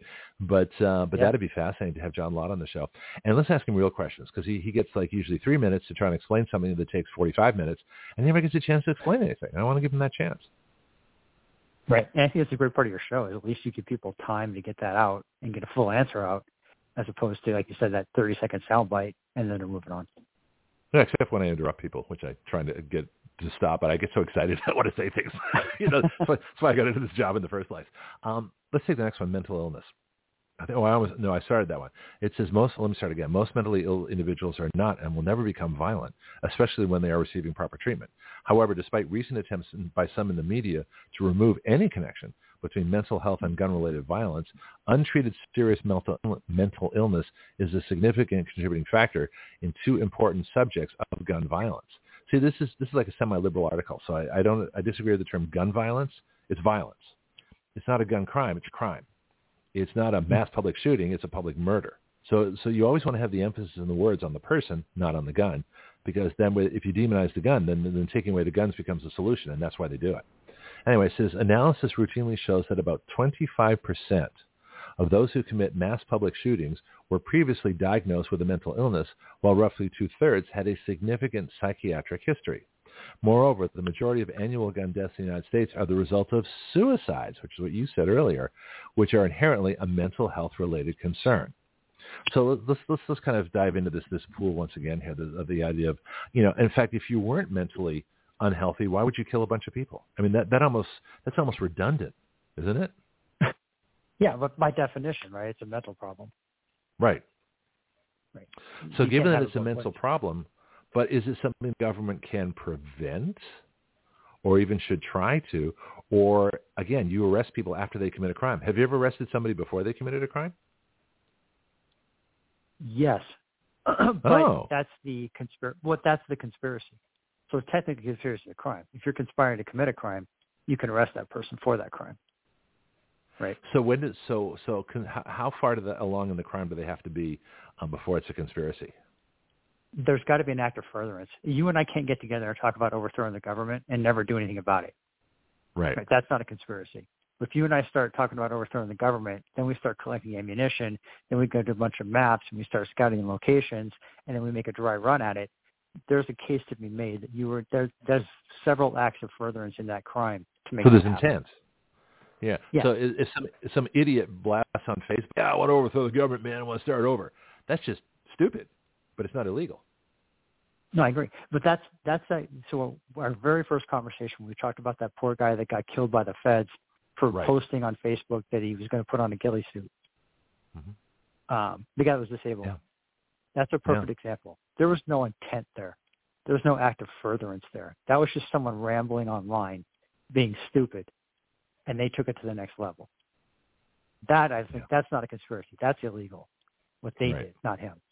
No, I agree. Absolutely. I mean, they, they want to make an example of him. I know why they did it. Um, but the, Sure. the thing is they need to be brought up on charges for it. You know, they no, I need to agree. be But that would be the difference between a conspiracy or an act of furtherance and not having. Right. Right. Right. So in other words, you, you you can drive by a bank and go, you know, there's a lot of money in there, man. We could rob that bank. That's that's not that's not a conspiracy. But if you, like I say, if you draw the bank plans, and you look at the schedules, and you you check the time locks and things like that, now you, you're kind of intent. Well, let's talk about it in terms of of armed robbery. When does an armed robbery become an armed robbery? You know, do as you have to have the as yeah, as far as well, it's like a bank robbery. You're driving to a bank with a gun, which people do all the time when they they carry in. in I don't know how many people open carry in banks. That's an interesting thought. Anyway, but uh, but concealed carry people do it all the time. I do it. No big deal. Sure. Um, but I'm just saying, at what point does does carrying a gun into a bank become uh, a crime where the gun gets added to the crime? Do you actually have to physically draw it and threaten somebody? Or, do you, or just carrying a gun to a bank with the intent of robbing it is that is that an additional crime with a gun? Right. So it, it kind of boils down to intent. So they, they have what's called the AOJ triangle, AOJ, uh, ability, opportunity, and jeopardy. Okay. You have to have all three for the crime, essentially. hmm. So you have to have the ability to commit the crime. You have to Right. have an opportunity to commit the crime, but you also have to put somebody in jeopardy, right? So a security guard in a bank is a good example. He has Mhm. the ability, he has the opportunity, but there's no jeopardy because he's there to protect the bank. You walk in as a concealed carry holder into a bank, you mm-hmm. have the ability, the opportunity, but there's no jeopardy. Right. Another guy walks into the bank with a gun, puts on a ski mask, and hands the teller a note. There's your jeopardy. Yeah. Right. So yeah. if he's driving to the bank, he's already made the plans. He's got his ski mask. He's got the gun in the car. He's got the getaway bag, you know, secured. He's parked out in front with the engine running, and you pull that guy over, stop and talk to him. You could mm-hmm. make the case that he was planning on robbing the bank. Right. Did he rob the bank yet? No. But right. you would probably arrest him for that bank robbery. Now, whether it sticks or not is irrelevant. But the fact that he was there, he had that act of furtherance, he had the ability, he had the opportunity, and there was jeopardy involved, is enough to make the prima facie case that there was a crime going to be committed. Yeah, I, I would agree too. Like, again, intent, you know, demonstrated intent. I don't know if that's a legal term or not, but that, that seems to be where this is going. My my concern with the mental illness is that I think it's a given that people that commit these kind of crimes are mentally ill, whether it's suicide or, or public murder. I mean, normal people don't do that. they just don't. So, so it's kind of stupid to say that uh, that the, you know there's a mental health problem because of course it's a mental health problem. But the question is, you know, do you uh, the government in a position to determine in advance, you know, who they should uh, or, or give them permission to take guns away? And I would say no. You know, you really have to come down to in a free society, you have to commit a crime before action can be taken against you. Now, if the family wants to get involved, if the family say, "Hey, we're going to take your guns," you know, you're not really, you know, that's different. You know, and I'm not sure how how to do this. And it's a tough line because you want to, you know, nobody wants to see people hurt or killed.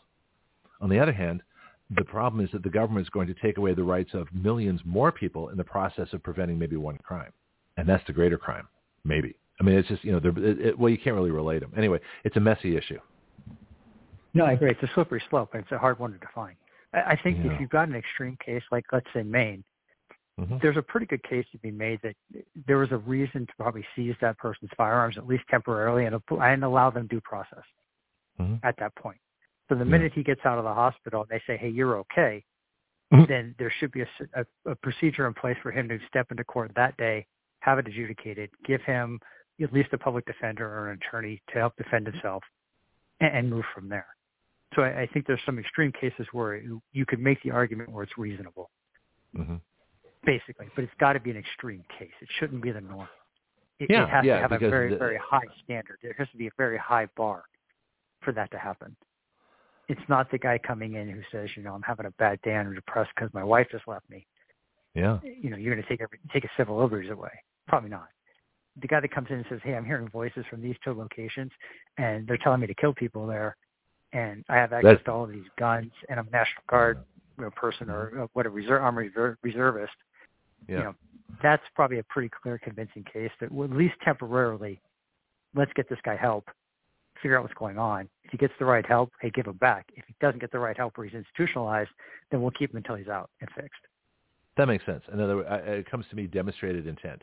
So if you're saying you're hearing voices, and most of these people demonstrate intent ahead of time.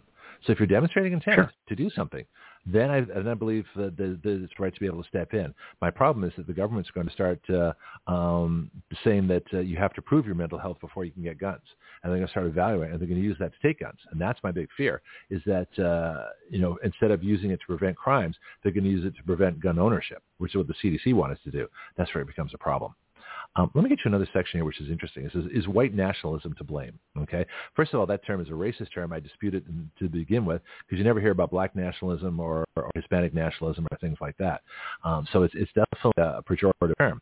But let, the, it's in the article, so let's go with it. It says white nationalism, like all ideologies that promote violence and divide humanity on the basis of race, uh, I would just call that racism myself. It's not white national. It's got nothing to do with the nation. It's got nothing to do with the United States. But anyway, given that, it says um, white nationalism is an abhorrent belief system that is rightly condemned. Okay, well, all racism should be condemned. Uh, then it says some mass public shootings have been carried out in the name of white nationalism. I'd love to see one and see what that is exactly. This is both in the United States and internationally. This says that includes the recent one in El Paso. This is why, white nationalism constitutes a real threat to the American public. It is not, however, the driving force behind most public public shootings. I'm going to try. We're going to talk about this term in a minute because this is this is uh, quite interesting to me. This is only, but the, the article says only a small subset of such shooters is motivated by their ideological beliefs, and many different types of extremist philosophies have been used to commit acts of domestic terrorism in the United States. Yeah, Islam. okay. Anyway, this is the threat of white nationalism should not be ignored, but neither should it be treated as the greatest danger facing Americans. It's like they're trying to be balanced, but I dispute the whole term white nationalism. But that's that's you know a white guy. Um, it seems to me a very insulting and inarticulate, not inarticulate, but inaccurate term, because nationalism is a good thing. You know, Franklin Roosevelt was a nationalist who who saved our butts in World War II course, he might have helped get us into it, but that's another story. He was a white nationalist. He was a nationalist who happened to be white. So this is a really bad term. Um, uh, did you get any kind of, uh, shall I say, indoctrination of this in law enforcement? Did they talk about this kind of stuff? Not in my time. No, they do now, but not not in my time now. No. Uh, what are they saying now that was, from, from folks you know? I'm curious. Well, now it's talked about all the time because that's that's all you hear. So it, it's offensive to be a nationalist in general if if you're American because you, we're in a society where there's not supposed to be any pride, any value in your country. You're, you're supposed to be just like everybody else, if not worse than everybody else. Right. right? That's what they're teaching everybody, unfortunately. Huh. Now, whether it's true or not, it's not true. We all know it's not true, but that's what they're teaching everybody. But when you have the premier law enforcement agencies in the country, like supposedly the FBI, and the ATF saying that's the number one threat to our country, and you have all of these police agencies falling in line with that, that's what you're going to get. Why would they fall in line with that? Especially the white agencies, probably white. Take, take a like a white town, you know, and, and they're going to say that white nationalism is the problem, especially when most of the people there are white, whatever that town might be. That just seems kind of stupid to me. I agree, but it's political correctness, and if you're looking at people like sheriffs are elected, so if right. you're going to get elected in an area, you got you got to mm-hmm. play the political game. But honestly, police and chiefs are, are, you know, chosen by the city council by their cities. Right. Right. So you, you it's all political. Then you add funding into that, where the government's going to hand out cash to fund these programs and to fund your department. If you go oh, okay, program, there we go. Yeah. You're getting a lot of money. So follow the money. Break it down. You always follow the money, and you'll find you'll understand what's going on. There's an interesting article. Um, actually, it was a report done by Andrzejewski of Open the Books. He talked about the militarization of America and the the huge amount of surplus military material that has ended up in police agencies. Um, I got a problem with some of that because some of these things are, are pretty extreme. Uh, my I, I have a principle which I call defense equity. So in other words, if the police can, then the law-abiding citizens can too. Not that we need to run down the street in an armored car necessarily, but the point is that um, that these agencies are, you know, police agencies are really well armed. And back in the uh, the days when they could asset forfeiture without conviction, back in the 80s, uh, they were confiscating all kinds of things, boats, airplanes, you know, all kinds of weapons and things like that. Um, and so, do you see that still that uh, uh, some agencies might be overarmed? What do you think? Uh, yes and no. Uh, I don't okay. think they're overarmed but I think it's a a trend to militarize the police in such a way that it might, might be useful. That might right? be more I, I dangerous. Okay, interesting. Yeah, uh, you know, I, I think that well, part of it's training, part of it's optics, mm-hmm. and part of it's ego, right? Hmm. You know, especially cops, they want to look cool, they want to look like they're operators, right? Uh, SWAT teams are a good example. You know, they they went from being a normal SWAT team with you know a little bit of up armor and handling certain threats with certain tools to now mm-hmm. they look like full military guys. Yeah, with, commandos. You know, battering rams. it's weird. And, yeah, yeah, yeah. You know, basically huh. armored vehicles to handle problems where 95% of those problems shouldn't be handled that way. Yeah. Right. It goes back to the surrounding call out. Right. It, the chances of you having to use a battering ram on an armored vehicle in most situations are pretty slim. Yeah. But most but doors they can like be kicked it. in. Yeah. Interesting. Sure. You um, know, I, but I get it. You know, but you do run the risk of becoming a militarized zone inside your own city, which wasn't what the founders had in mind. Yeah, I actually met a cop that said that they weren't civilian, uh, that they were paramilitary. I said, no, you're not. You're civilian. You know, military, you're in the military. You know, you take an oath, you're under the Uniform Code of Military Justice. But if you're a cop, you're you're under civilian law. You're acting as a civilian. Yeah, you're a sworn law enforcement officer. But is that taught? Have these people lost sight of, of who they are? Uh, yeah, to some extent, but they've always considered themselves different, right? I get it. Well, special, and, different. I understand that, but uh, but a paramilitary force, a military force, no. Right, but I agree, but that goes back to ego, and that goes back to you know what you're teaching, what you're getting into the job for. Right. Yeah, they, Yeah. so they can they consider the academy paramilitary. You know, you have to march, you have to stand at attention, you have to stand in a straight line. They do a lot marching of band. right. They do a in lot of semi semi military things in the academy. Oh, okay. Right. So you you do need some of that discipline, and you do need some of Mhm. that training, but you Right. also you can take that to an extreme that's probably not appropriate, not good for the level. you know. No, I understand. But when you talk about- training. You talk that about nationalism. It, Mhm. You know, nationalism is just identifying with your country and looking Yeah. out for looking out for its best interest. But so Black History Month is a nationalist movement for blacks, right? You look at whatever month they put out there, whether it's you know the Gay Pride Month, the whatever you name the month, that's a form of nationalism just for that group. It just when it comes to white people, it's racist. Well, is it nationalism or is it uh, more for the group itself? Because I don't, I don't think uh, uh, you never see an LGBT PMS group American Gay Alliance or we are the the the Patriot um, Lesbian Club. You know, you don't see that. Right, but they consider themselves a nation within a nation. Unless they're, see, that's they the problem. That that's segregation. I, yes. no, That's- I that's- agree, and that's Yeah. that's what's destroying the country because we're no longer a Yeah. melting pot. They're not assimilating to the to Yeah. to America. They're considering themselves outside the boundaries of America, and each one of these individual groups is doing the same thing, and that's what they're accusing white people of doing, right? Mhm. They're accusing the whites to do it. They're accusing everybody to do it, and the Muslim terrorist acts is a perfect example of that. Mhm. That's killing for nationalism. They're protecting their nation, they're protecting their way of life, their religion, whatever you want to call it. Yeah, but. Islam is not a nation, and certainly not in this country. That's the you know the no Well- you know the the Constitution is the supreme law of the land where they have jurisdiction. You know the states are supreme to the, you know the federal government. The uh, the principles of this country are, are individual rights, freedom, uh, limited government, and uh, and we're a republic. And that's how the country works. So if you're trying to overthrow that and say that that's somehow bad, everything I talked about was nationalist because that relates to the nation. The nation has founding documents and founding principles. That's what this nation is. So it's actually to be a nationalist is a good thing. The people that aren't I agree. nationalists are But the if you break it down, yeah. they're a separate group and they are trying to break that down. If you Yeah, look at the gay yeah. community, they're a separate group and they are trying to break down our country. The left as a whole, the Mm-hmm. Democrats as a whole, they are anti-American. They consider themselves separate and they want to break down the country. Yeah, I always figured the the board. Biggest, yeah, the biggest uh, terrorist group in the country is the Democrat Party. But uh, we'll talk about that sometime too. Yeah, yeah. Oh, that's interesting. You agree? Yeah. Okay. Yeah, it makes sense. They're wholly Yeah. responsible for the vast majority of the violence that's going on and the problems that are going on. Yeah, I was just thinking 100%. how much easier lives would be without Democrats. You know, if we could dissolve the party and have them just, you know, have, send them to, uh, you know, American education camp. Just, just get a get a good lesson in the Constitution, freedom, individual rights, what this country's founded on, and go do something productive with your lives and stop being Democrats. You know, it'd be great. Then we can get rid of the Republican Party too, because you don't need a supportive party for, you don't need a beta party to the alpha Marxists. Um, they talk about assault weapons in this thing too, and this is an interesting thing. It says, are assault weapons the problem? Now, we all know that term doesn't exist, and they actually acknowledge that. They say the term assault weapon is purposely vague and has no definitive meaning, but generally refers to guns that have features associated with semi-automatic rifles, such as the AR-15. Well, that's that's a whole difference from what used to be known as an assault rifle, the Sturmgewehr. We'll talk about that in a minute too.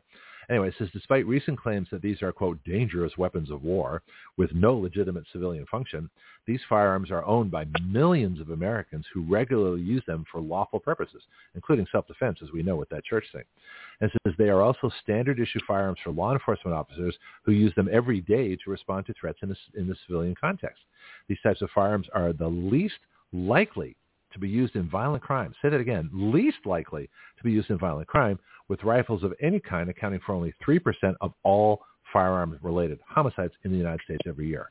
Despite common assertions that the semi-automatic rifles are, quote, weapons of choice for mass shooters, the majority of mass shootings are carried out with handguns alone. I found that interesting. Yeah, absolutely. So one, assault's a verb, not a noun. An. Thank you for that. That that makes perfect sense. Yeah, yeah. Um, It sounds it's like a okay for cops to have them because Hold on, Bianchi. I'll get that you in a sounds like second. a John, conspiracy to deny Americans of their Second Amendment rights. Lock them up. well, it is absolutely. I, I want to consider that in a second, but let's just talk about the, the whole idea of an assault weapon. Uh, I want to get back to that point. That's a good point, John.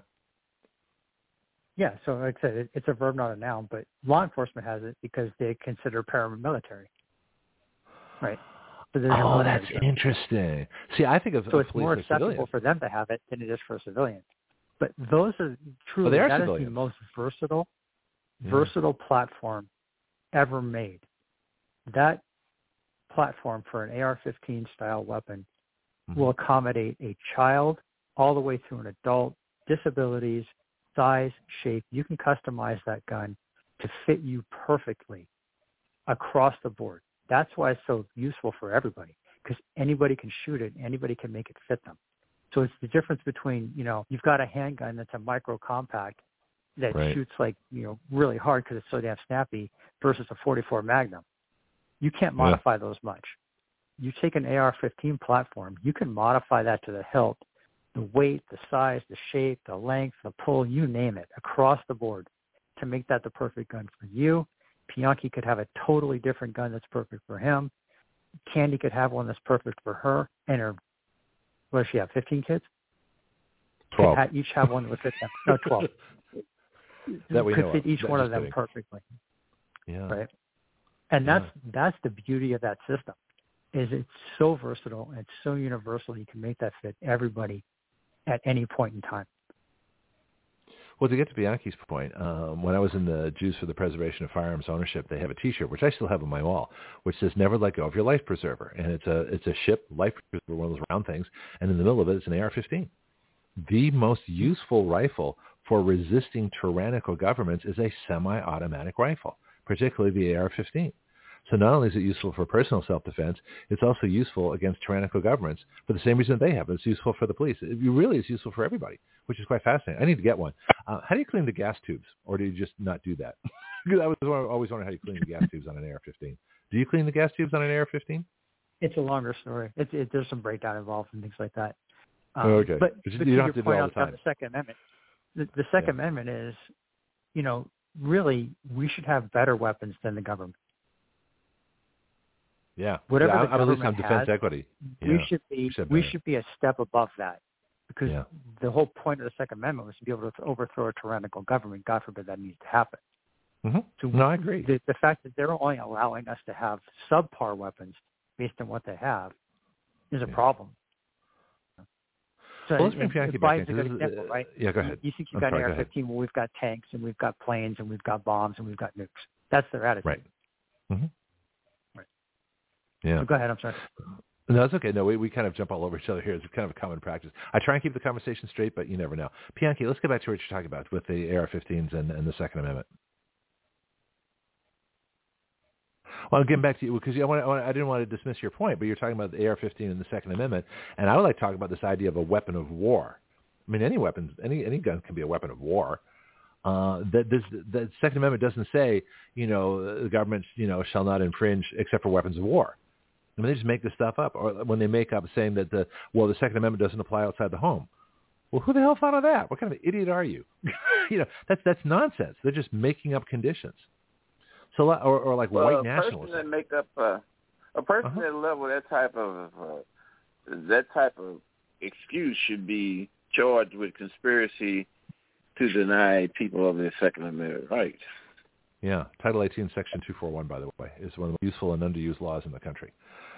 But uh, what's a weapon of war, John? For a rhetorical question. Everything, Yeah. right? It, there's no limit to a weapon of war, right? I, mean, look at we, historically, you know, Mhm. uh, Vietnam, a weapon of war was a bamboo stick. yeah. Yeah, don't we use Right. accountants I mean, in war? down- I mean, don't they have to keep track of the ammo? I mean, we use accountants, right? That's that's a, they're a weapon of war, aren't they? If I can take Right. an absurd case. Absolutely. Well, Yeah. now now lawyers now lawyers in the State Department, the DOJ, the ATF, and the FBI are weapons of war. Yeah, they're certainly They're causing at war one. with the American people. Well, they're Well, at war this with is the American people. and this is another problem that we need to talk about too, the surveillance state, that the, the, the government uses superior weapons uh, to intimidate. They, they are spying on us. They really consider us the enemy. Did you see that starting when you were in law enforcement, and, and how's, it, how's it looking now? As far as the government considering us as the far enemy, as or- government considering the people the enemy. I mean, I wrote an article called "The Nation of Government," still my favorite one, considering uh, where where people in Washington D.C. consider themselves their own country, and that we are just the colonies. That we are the colonies that that feed them, that pay the taxes to them. They're in charge. Uh, they are they are the elite. They are the the, the natural governing force. Uh, they're the ones in control, and they consider anything that threatens their power. In other words, us, you know, like by voting, uh, is a threat to their their power. So therefore, we become the enemy. Yeah, absolutely. And that's why you're looking at gun control, right? You Mhm. can't control a population without taking the guns away first. Nazism, communism, socialism, go down the list. Right. Right. The first thing they do is take away people's ability to protect themselves against the government, and then it goes downhill from there. So, Well, yeah, at what point would people actually resist, though? Uh, because my problem is that uh, you know people say, well, we got 400 million guns out there, and the government has a lot fewer. Uh, but they do have uh, 287,000 armed bureaucrats. That's an army of over 12 divisions. Bureaucrats. You know, some of the ancient war, wars, we're talking Bianchi ancient history that, you know, yesterday, that some of the ancient armies were nowhere near as big as that. I mean, that's a huge force. No. So at what point, you know, I mean, the Nazis took over Germany with 2% of the population being in the Nazi party, but they were organized. See, the problem is the government's organized, and they can order people to do things, and they'll do it because the people that join government uh, that would kill fellow Americans, um, those are the kind of people that serve in government you know, that are armed. And that's the problem. They believe this propaganda. They believe this stuff. Well, yeah, and the bigger problem now is they control the flow of information. On top of it, Yeah, that, that is a big problem. right? And Yeah. it, you know, yeah, I agree that the people in the government have no heart and no soul, and they're more than willing to let us die, you know, to prove their point or make what they want done. And this last shooting might be a good example of that, to be honest. Mhm. But yeah, they, they've got no issues with that at all. Historically, though, look at the revolution. I mean, we had that's where the term three percenters came from. Only three percent of the population fought. Yeah. So it's not going to take a lot, but it will take some, and it will take probably a flashpoint. And the problem I think we're having is we're getting closer to that flashpoint. Yeah, see, this is why I want to get Action Radio out there in our bills because, you know, in the argument between ballots and bullets, uh, there's a third option. That's bills. We actually change the laws and take away their power. Uh, Sure. And so that's that's that's that's my whole goal here. Whether successful or not, we're going to find out. Uh, let me do a couple more of these. We're almost out of time here. It says, can universal background checks prevent these shootings? So federal law already requires that background checks be conducted prior to the vast majority of firearm purchases or transfers. And we talked about our bill that changes that procedure. It says further, is it a federal crime to sell or transfer firearms to someone you know is prohibited from possessing them, regardless of whether the law mandated uh, that you first perform a background check. Universal background checks would require private citizens to pay a federally licensed firearms dealer to conduct a background check prior to any transfer of a firearm to another person, with limited exceptions for permanent transfers between family members. Expanding background checks would not have prevented a single mass public shooter in recent history from obtaining firearms. Let me say that again. Expanding background checks would not have prevented a single mass shooter uh, from getting guns.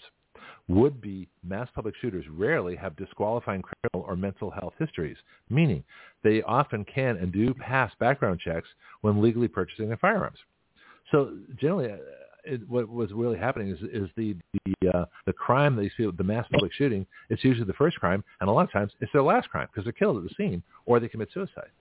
This really is a one-time thing, right? Right. But so that's that's the equivalent of a poll tax.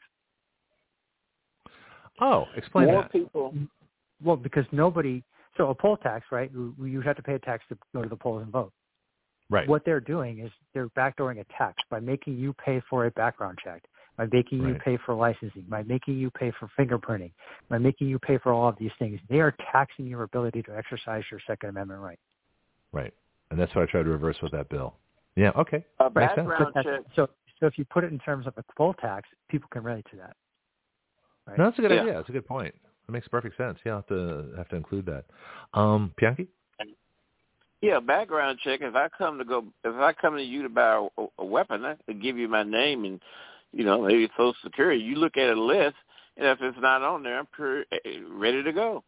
That's well, that's it. what our bill does. That's what our bill does, but we also include a photo ID because for the John Smiths of the world, there's going to be a John Smith on there somewhere on the prohibited list. You know, so you so you have to make it so that you can distinguish between people of the same name, and that's why the photo ID. But so yeah, you just compare it, you just see if their name and their photo ID is on the list. If they're not on the list, they can buy whatever they want, and the government has no business in that transaction. I mean, the last little part here.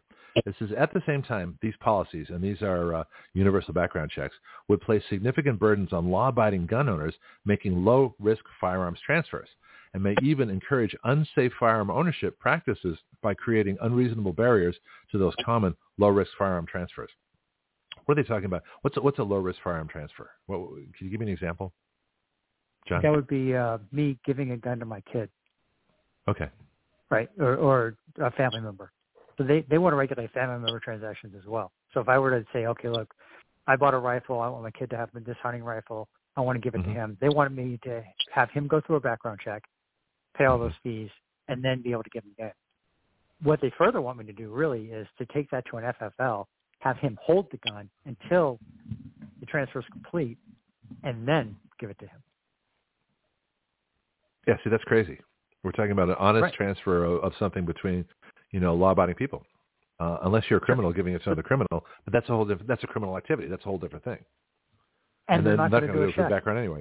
Yeah, exactly. Yeah. Right. Right.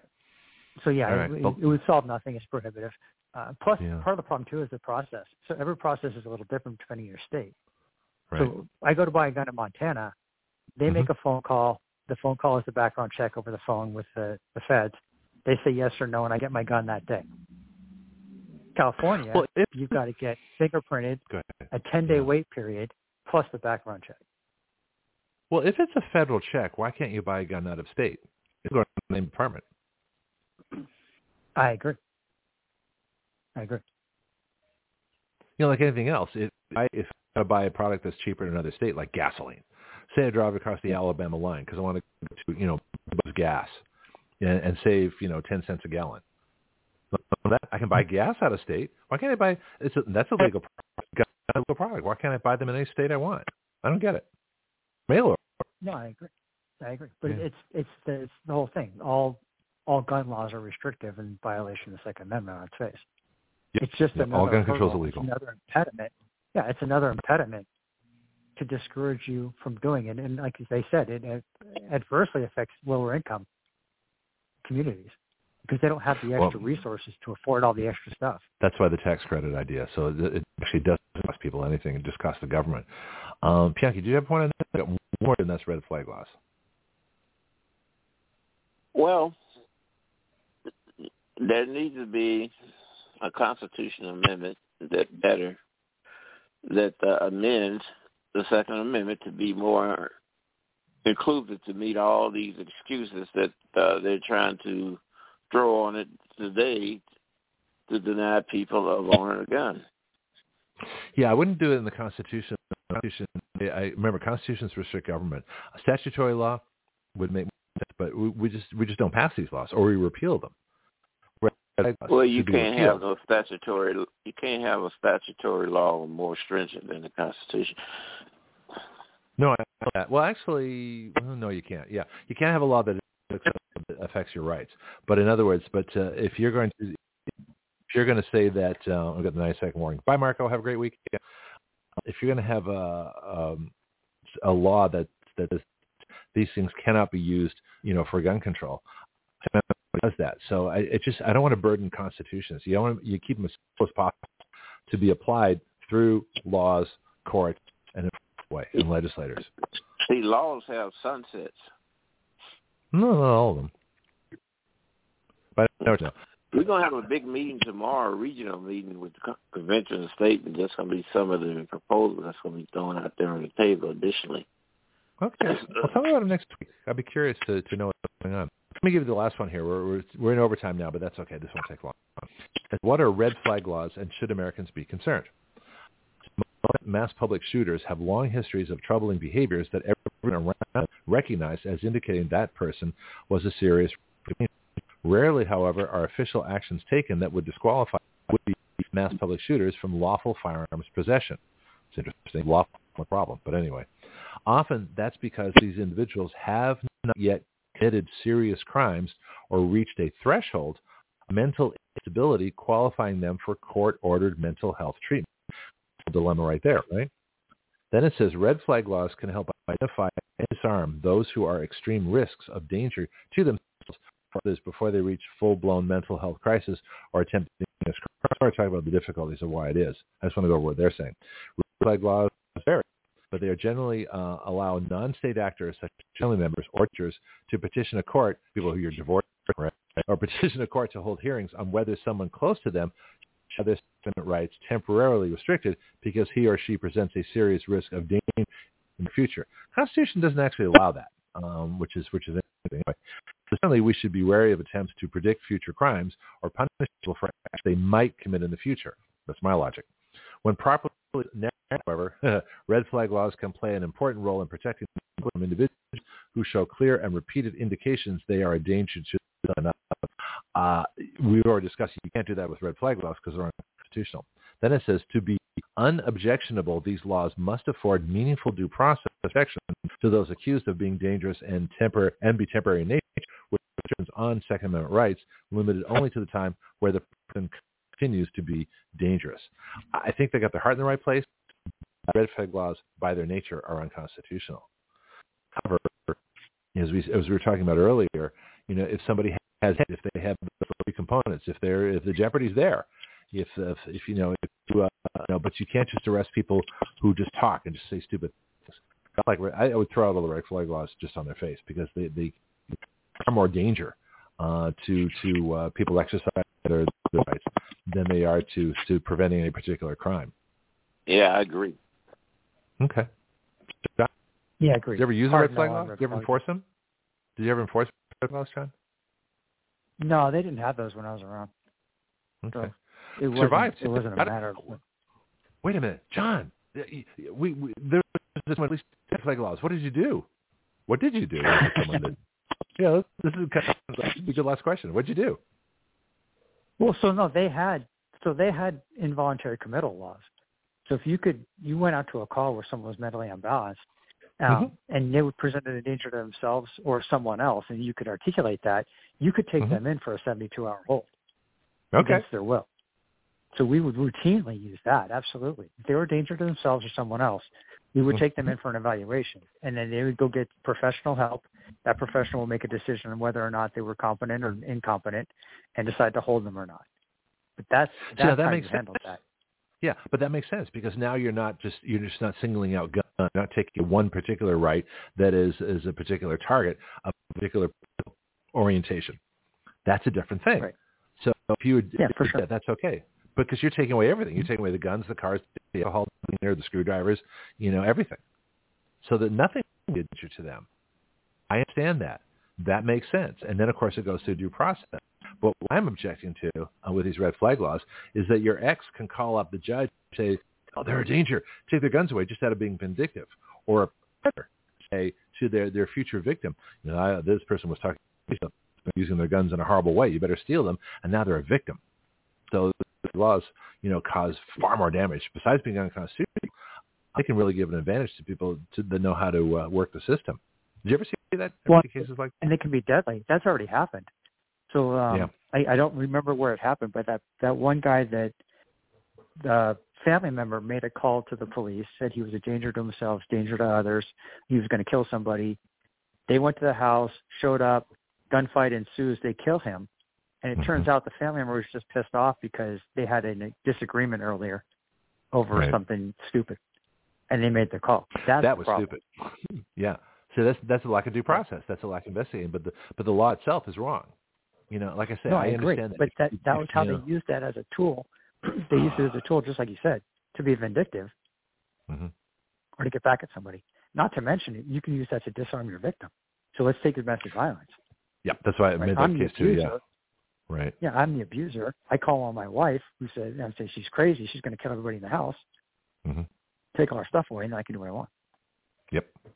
That we thought of that too. That that's a huge one. So the two cases are are the vindictive ex, you know, either in a divorce or a, or a relationship, or the or the the stalker, the the perpetrator of the crime.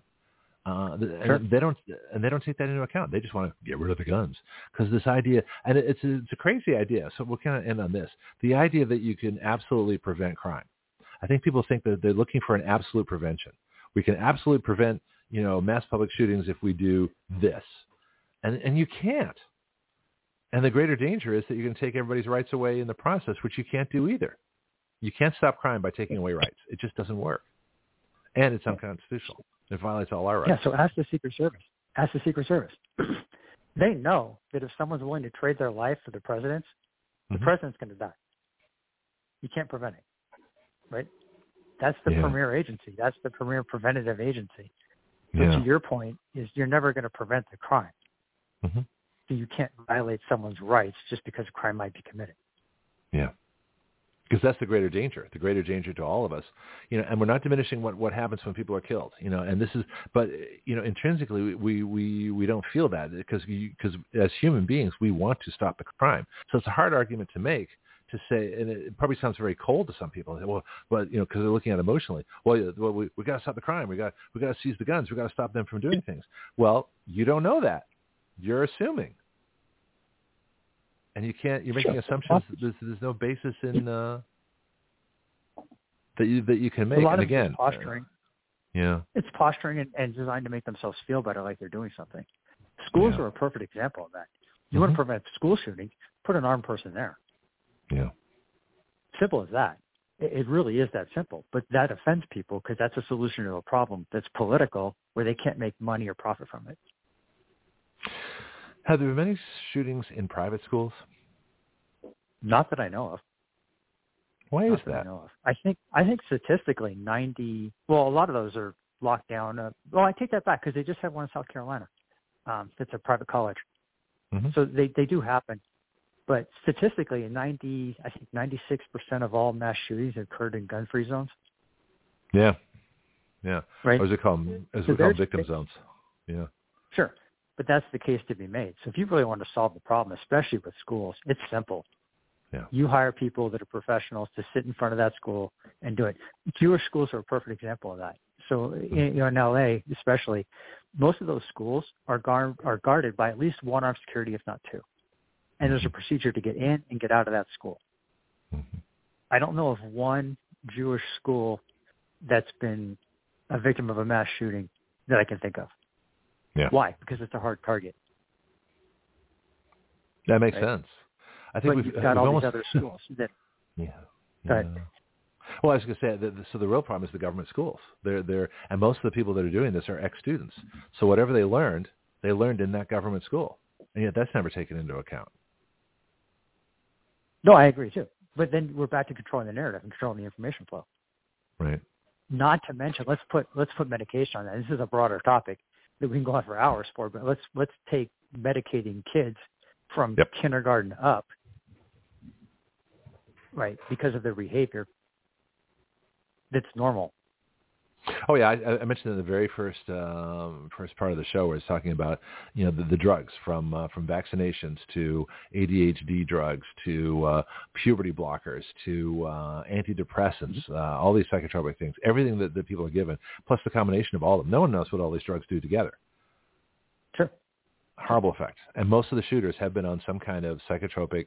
Uh, and I, this is where next is is the uh, the trans drugs, the puberty blocking drugs how do they affect oh, with ADHD plus vaccines plus um, the psychotropics, the the antidepressants? Yeah, you know, yeah, I don't sure. think we ever actually. Yeah, go ahead. Um, what were you gonna say? No, I, I think that's right. What what do they think is going to happen when you put children on medication during their formative years? And and you didn't think there was going to be a problem with that later on? you Not you create mention, monsters. You're telling them. Well, you're telling them they're damaged, you're telling them they have to be on medication, mm-hmm. and then you're feeding them what you're feeding them in school, and you wonder why we have these problems. Yeah, and then you then you take all the boys who are you know it's, it's males that are committing most of these crimes, if not all, virtually all of them, um, and you tell them they're toxically masculine, that they they have no place in society, they're they're the enemy. What do you think they're going to do? You know, they're so they're, they're going to get that aggression out somewhere. yeah, It's going go to play come, sports. whether you like you know, it. and it, yeah, and it used to be sports, uh, Boy Scout camp, uh, all the things that uh, that uh, young men did. Um, my physical activity, because I was not an athlete, was marching band. And if you don't think carrying a tuba is an athletic activity, then you've never carried one and play march at the same time, especially the big metal ones. Yeah. It was a sport. Trust me. I got uh, my knees were a little stressed out at the end of some marching seasons. I had to go through some therapy and exercise. So yeah, it's definitely a Yeah. sport. I got sports injured in marching band. Anyway, I don't think we ever really, really dealt with the question, but we have peripherally. And of course, the title of the show, our greatest national threat, is the lack of Americans carrying guns. If we've got a couple more minutes, we'll go a little bit of overtime. That the real solution is not the red flag laws. It's not the universal background checks. It's not going overboard using uh, mental health. It's not uh, um, gun control. It's not any of these things. What it really the, the the problems that we have is an invasion of eight million people, plus completely lax um, crime enforcement. Because of that, and we can't change those as individuals. So the only thing we as an individual can do to fight the, the invading, the barbarians inside the gate, plus the incredible lack of enforcement uh, against criminals, is to carry guns. That is our that is the single most I think important thing that an individual can do to not only help themselves but help the whole country. That if we had a national carry program, you know, if restaurants offered a, a 10% discount for concealed carry and 20% for open carry, why don't we have that? I mean, there's so many things we could do that we're not doing. We need to be pro-gun as opposed to anti and being only defensive against the antis. We need to be pro. No, I agree. Well, what do they say? An armed society is a polite society, right? Well, it is. Yeah. But it's also So a safe society. It's a safe society more Yeah. than polite. Polite is, is, is, yeah, that's nice, but an armed society Well- is a safe society. Sure. And that kind of goes to the bill you were talking about initially. You know, and Mhm. I, I think if you tweak that a little bit, you can make that work. But Okay. and I think if you approached it from a um, national security perspective as well, in order to, to ensure our national security, then you promote that education, right? Because it is a national security issue, right? Yeah. As far as your own safety and everybody else's. Right. You know? I expand on So I this think- next week because we're just we're just starting to talk about that. But it's actually in the title, our greatest national threat, and I couldn't fit security in it because these titles they're very short. I can't put as much as I want. yeah, no. I. But I consider the lack of Americans carrying guns to be a national security threat. And to combat that, we need we need more people carrying guns, and that includes tax credits, tax deductions, education, uh, retail and restaurants offering discounts, and there's so many things that can be done, that should be done, and we, and politically we need to make it not only acceptable but desirable for Americans to be carrying guns to prevent these crimes. Yeah. Sure, I think that's sort of Okay. education, right? You, Yeah. you can get that back in. Sure. I, generally, I'm not a fan of subsidizing government programs, but I think if you approach it from a national security perspective and Mhm. maintaining a well-regulated militia, Yeah. you can get away with it. Well, I'm not subsidizing. That's why I didn't put subsidies in. We're not paying people to, ha- to carry guns. We're just making it uh, easier financially by not taxing their right, as you mentioned earlier. Tax credits for the gun purchase. Well, that doesn't affect them. They're, you know, that, that just comes off the, the money that they would have paid in taxes anyway. So it's not like they're gaining any money, but they are gaining a firearm. And the government, hey, you know, uh, they got to spend less money anyway. So tax credit, they give child tax credits to illegal aliens. The least they can do is, is give gun credits to Americans. Yeah, no, I agree. I, I thought there was a part in there where you were going to subsidize uh, lower income. No, that's my gun stamps bill. No, well, you read the bill. In fact, take a look at the bills, and of course, you're free to make comments on them. That's how we legislate. You know, the whole purpose, purpose of posting these bills is so people look at them, comment, and I'm, a lot of times I make amendments based on the comments. These bills are always fluid, so they're- not set in stone just because they're on there. The whole point of this is to make comments, and then when they're ready to go, we put them in. We we take them from citizen bill ideas and then put them in um, all proposed laws. But uh, all these are fluid. Um, that's that's the whole point of them. But yeah, yeah, there's uh, no. I, I wrote a bill as a joke, but actually, uh, the more I think about it, it's kind of a good idea. Uh, gun stamps. It's just like food stamps, only they're for guns. So people can. oh, come on, it's a great bill, right? So I'll, I might bring this up on January uh, seventh. but yeah, so the idea is that the Department of Agriculture, if you get food stamps, you can get gun stamps. So that you Yeah. subsid- you literally subsidize guns so that low-income people can exercise their Second Amendment rights. Why not? Food's not a right. Yes, it's, no, I, I agree. But I, so I don't, I don't think the government should be subsidizing food. Right. No, I don't either. But that's right. So that's I mean that's how I we're Yeah. back to you know if if you're going to name your bills and argue on the merits, I think Mhm. that we can't fall into the same trap they do if, if that's the case of using people's money to subsidize other people to exercise what they're doing. Tax credits I'm, I'm a big fan of because they shouldn't be taking our money in the first place. So if we get as Right. much back as possible. Yeah, that, that's why that's But a I joke, Bill. Just fun to think about, though. Right. Gun sales. Yeah, no, for sure. And, and, and Yeah. I think that's where the naming you should reconsider that a little bit.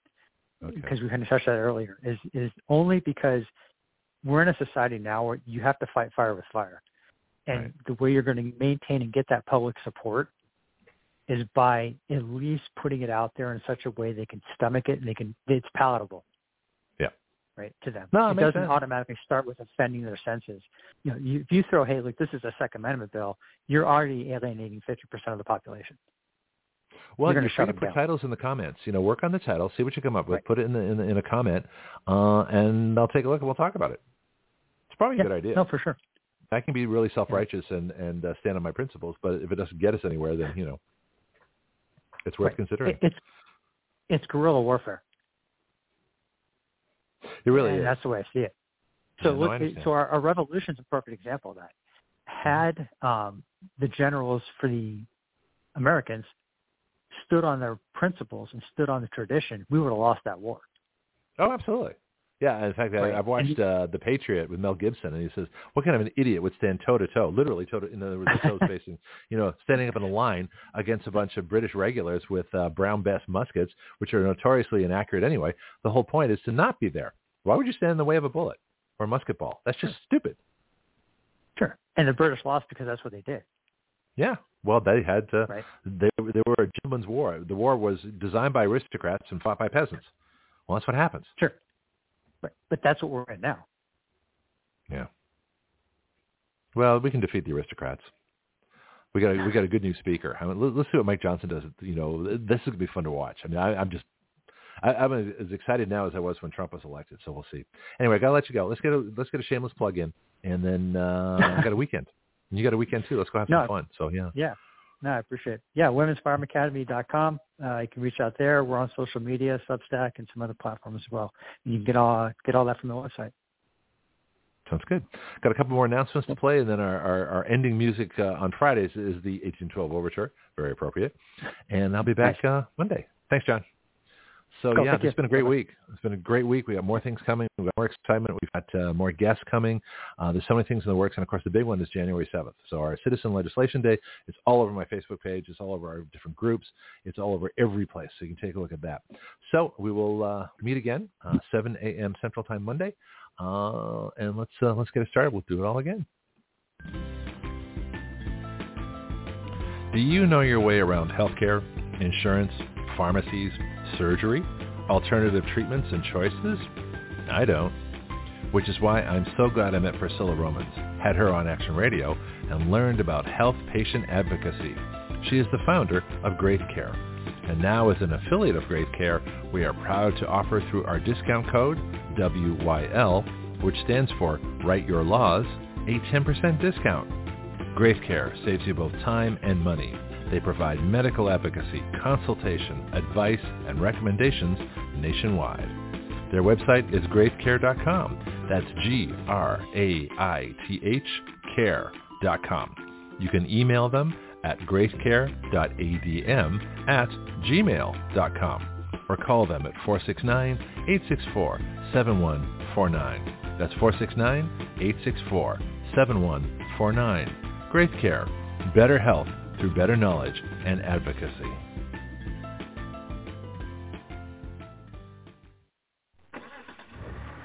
Well, that sounds good. Even better. Okay, how about your car? If you want the best service for your vehicle, please talk to James at Florida Stores Automotive, conveniently located at 6715 Caroline Street in the historic district of Milton, Florida, right between the Milton Bakery and the Blackwater Trail. Whether you need an oil change or an entire engine replaced, this is the place. The phone number is 850-623-6651. That's 850-623-6651. Call, ask questions, and get the information you need. Florida Stores Automotive is a full-service automotive shop for both domestic and imports, modern and classic. It is a family-owned business here in our Milton community. Open weekdays from 7.30 to 5 p.m., Florida Stars Automotive is a convenient place to keep your car maintained and on the road. Ask them about Firestone tires and the rotation and maintenance plan. Florida Stars Automotive. I go there. You should too.